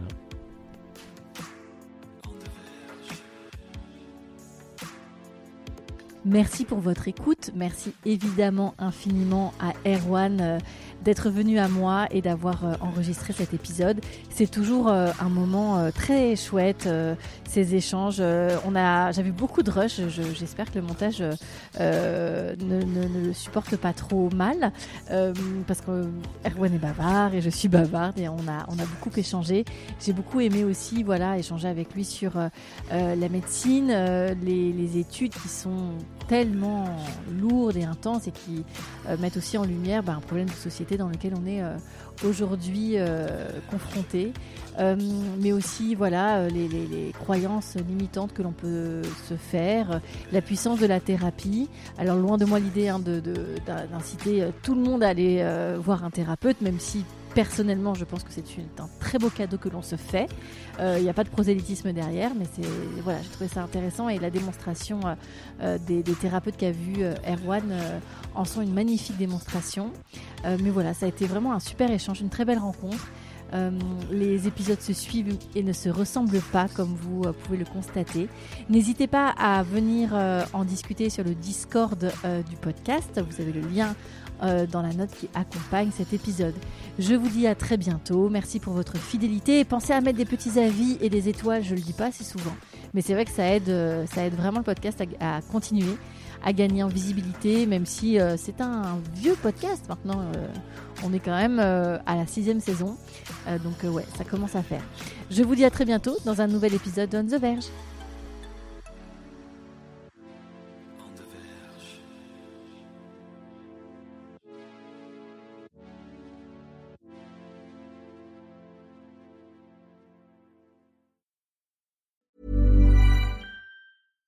Hi, I'm Daniel, founder of Pretty Litter. Cats and cat owners deserve better than any old-fashioned litter. That's why I teamed up with scientists and veterinarians to create Pretty Litter. Its innovative crystal formula has superior odor control and weighs up to 80% less than clay litter. Pretty Litter even monitors health by changing colors to help detect early signs of potential illness. It's the world's smartest kitty litter. Go to prettylitter.com and use code ACAST for 20% off your first order and a free cat toy. Terms and conditions apply. See site for details.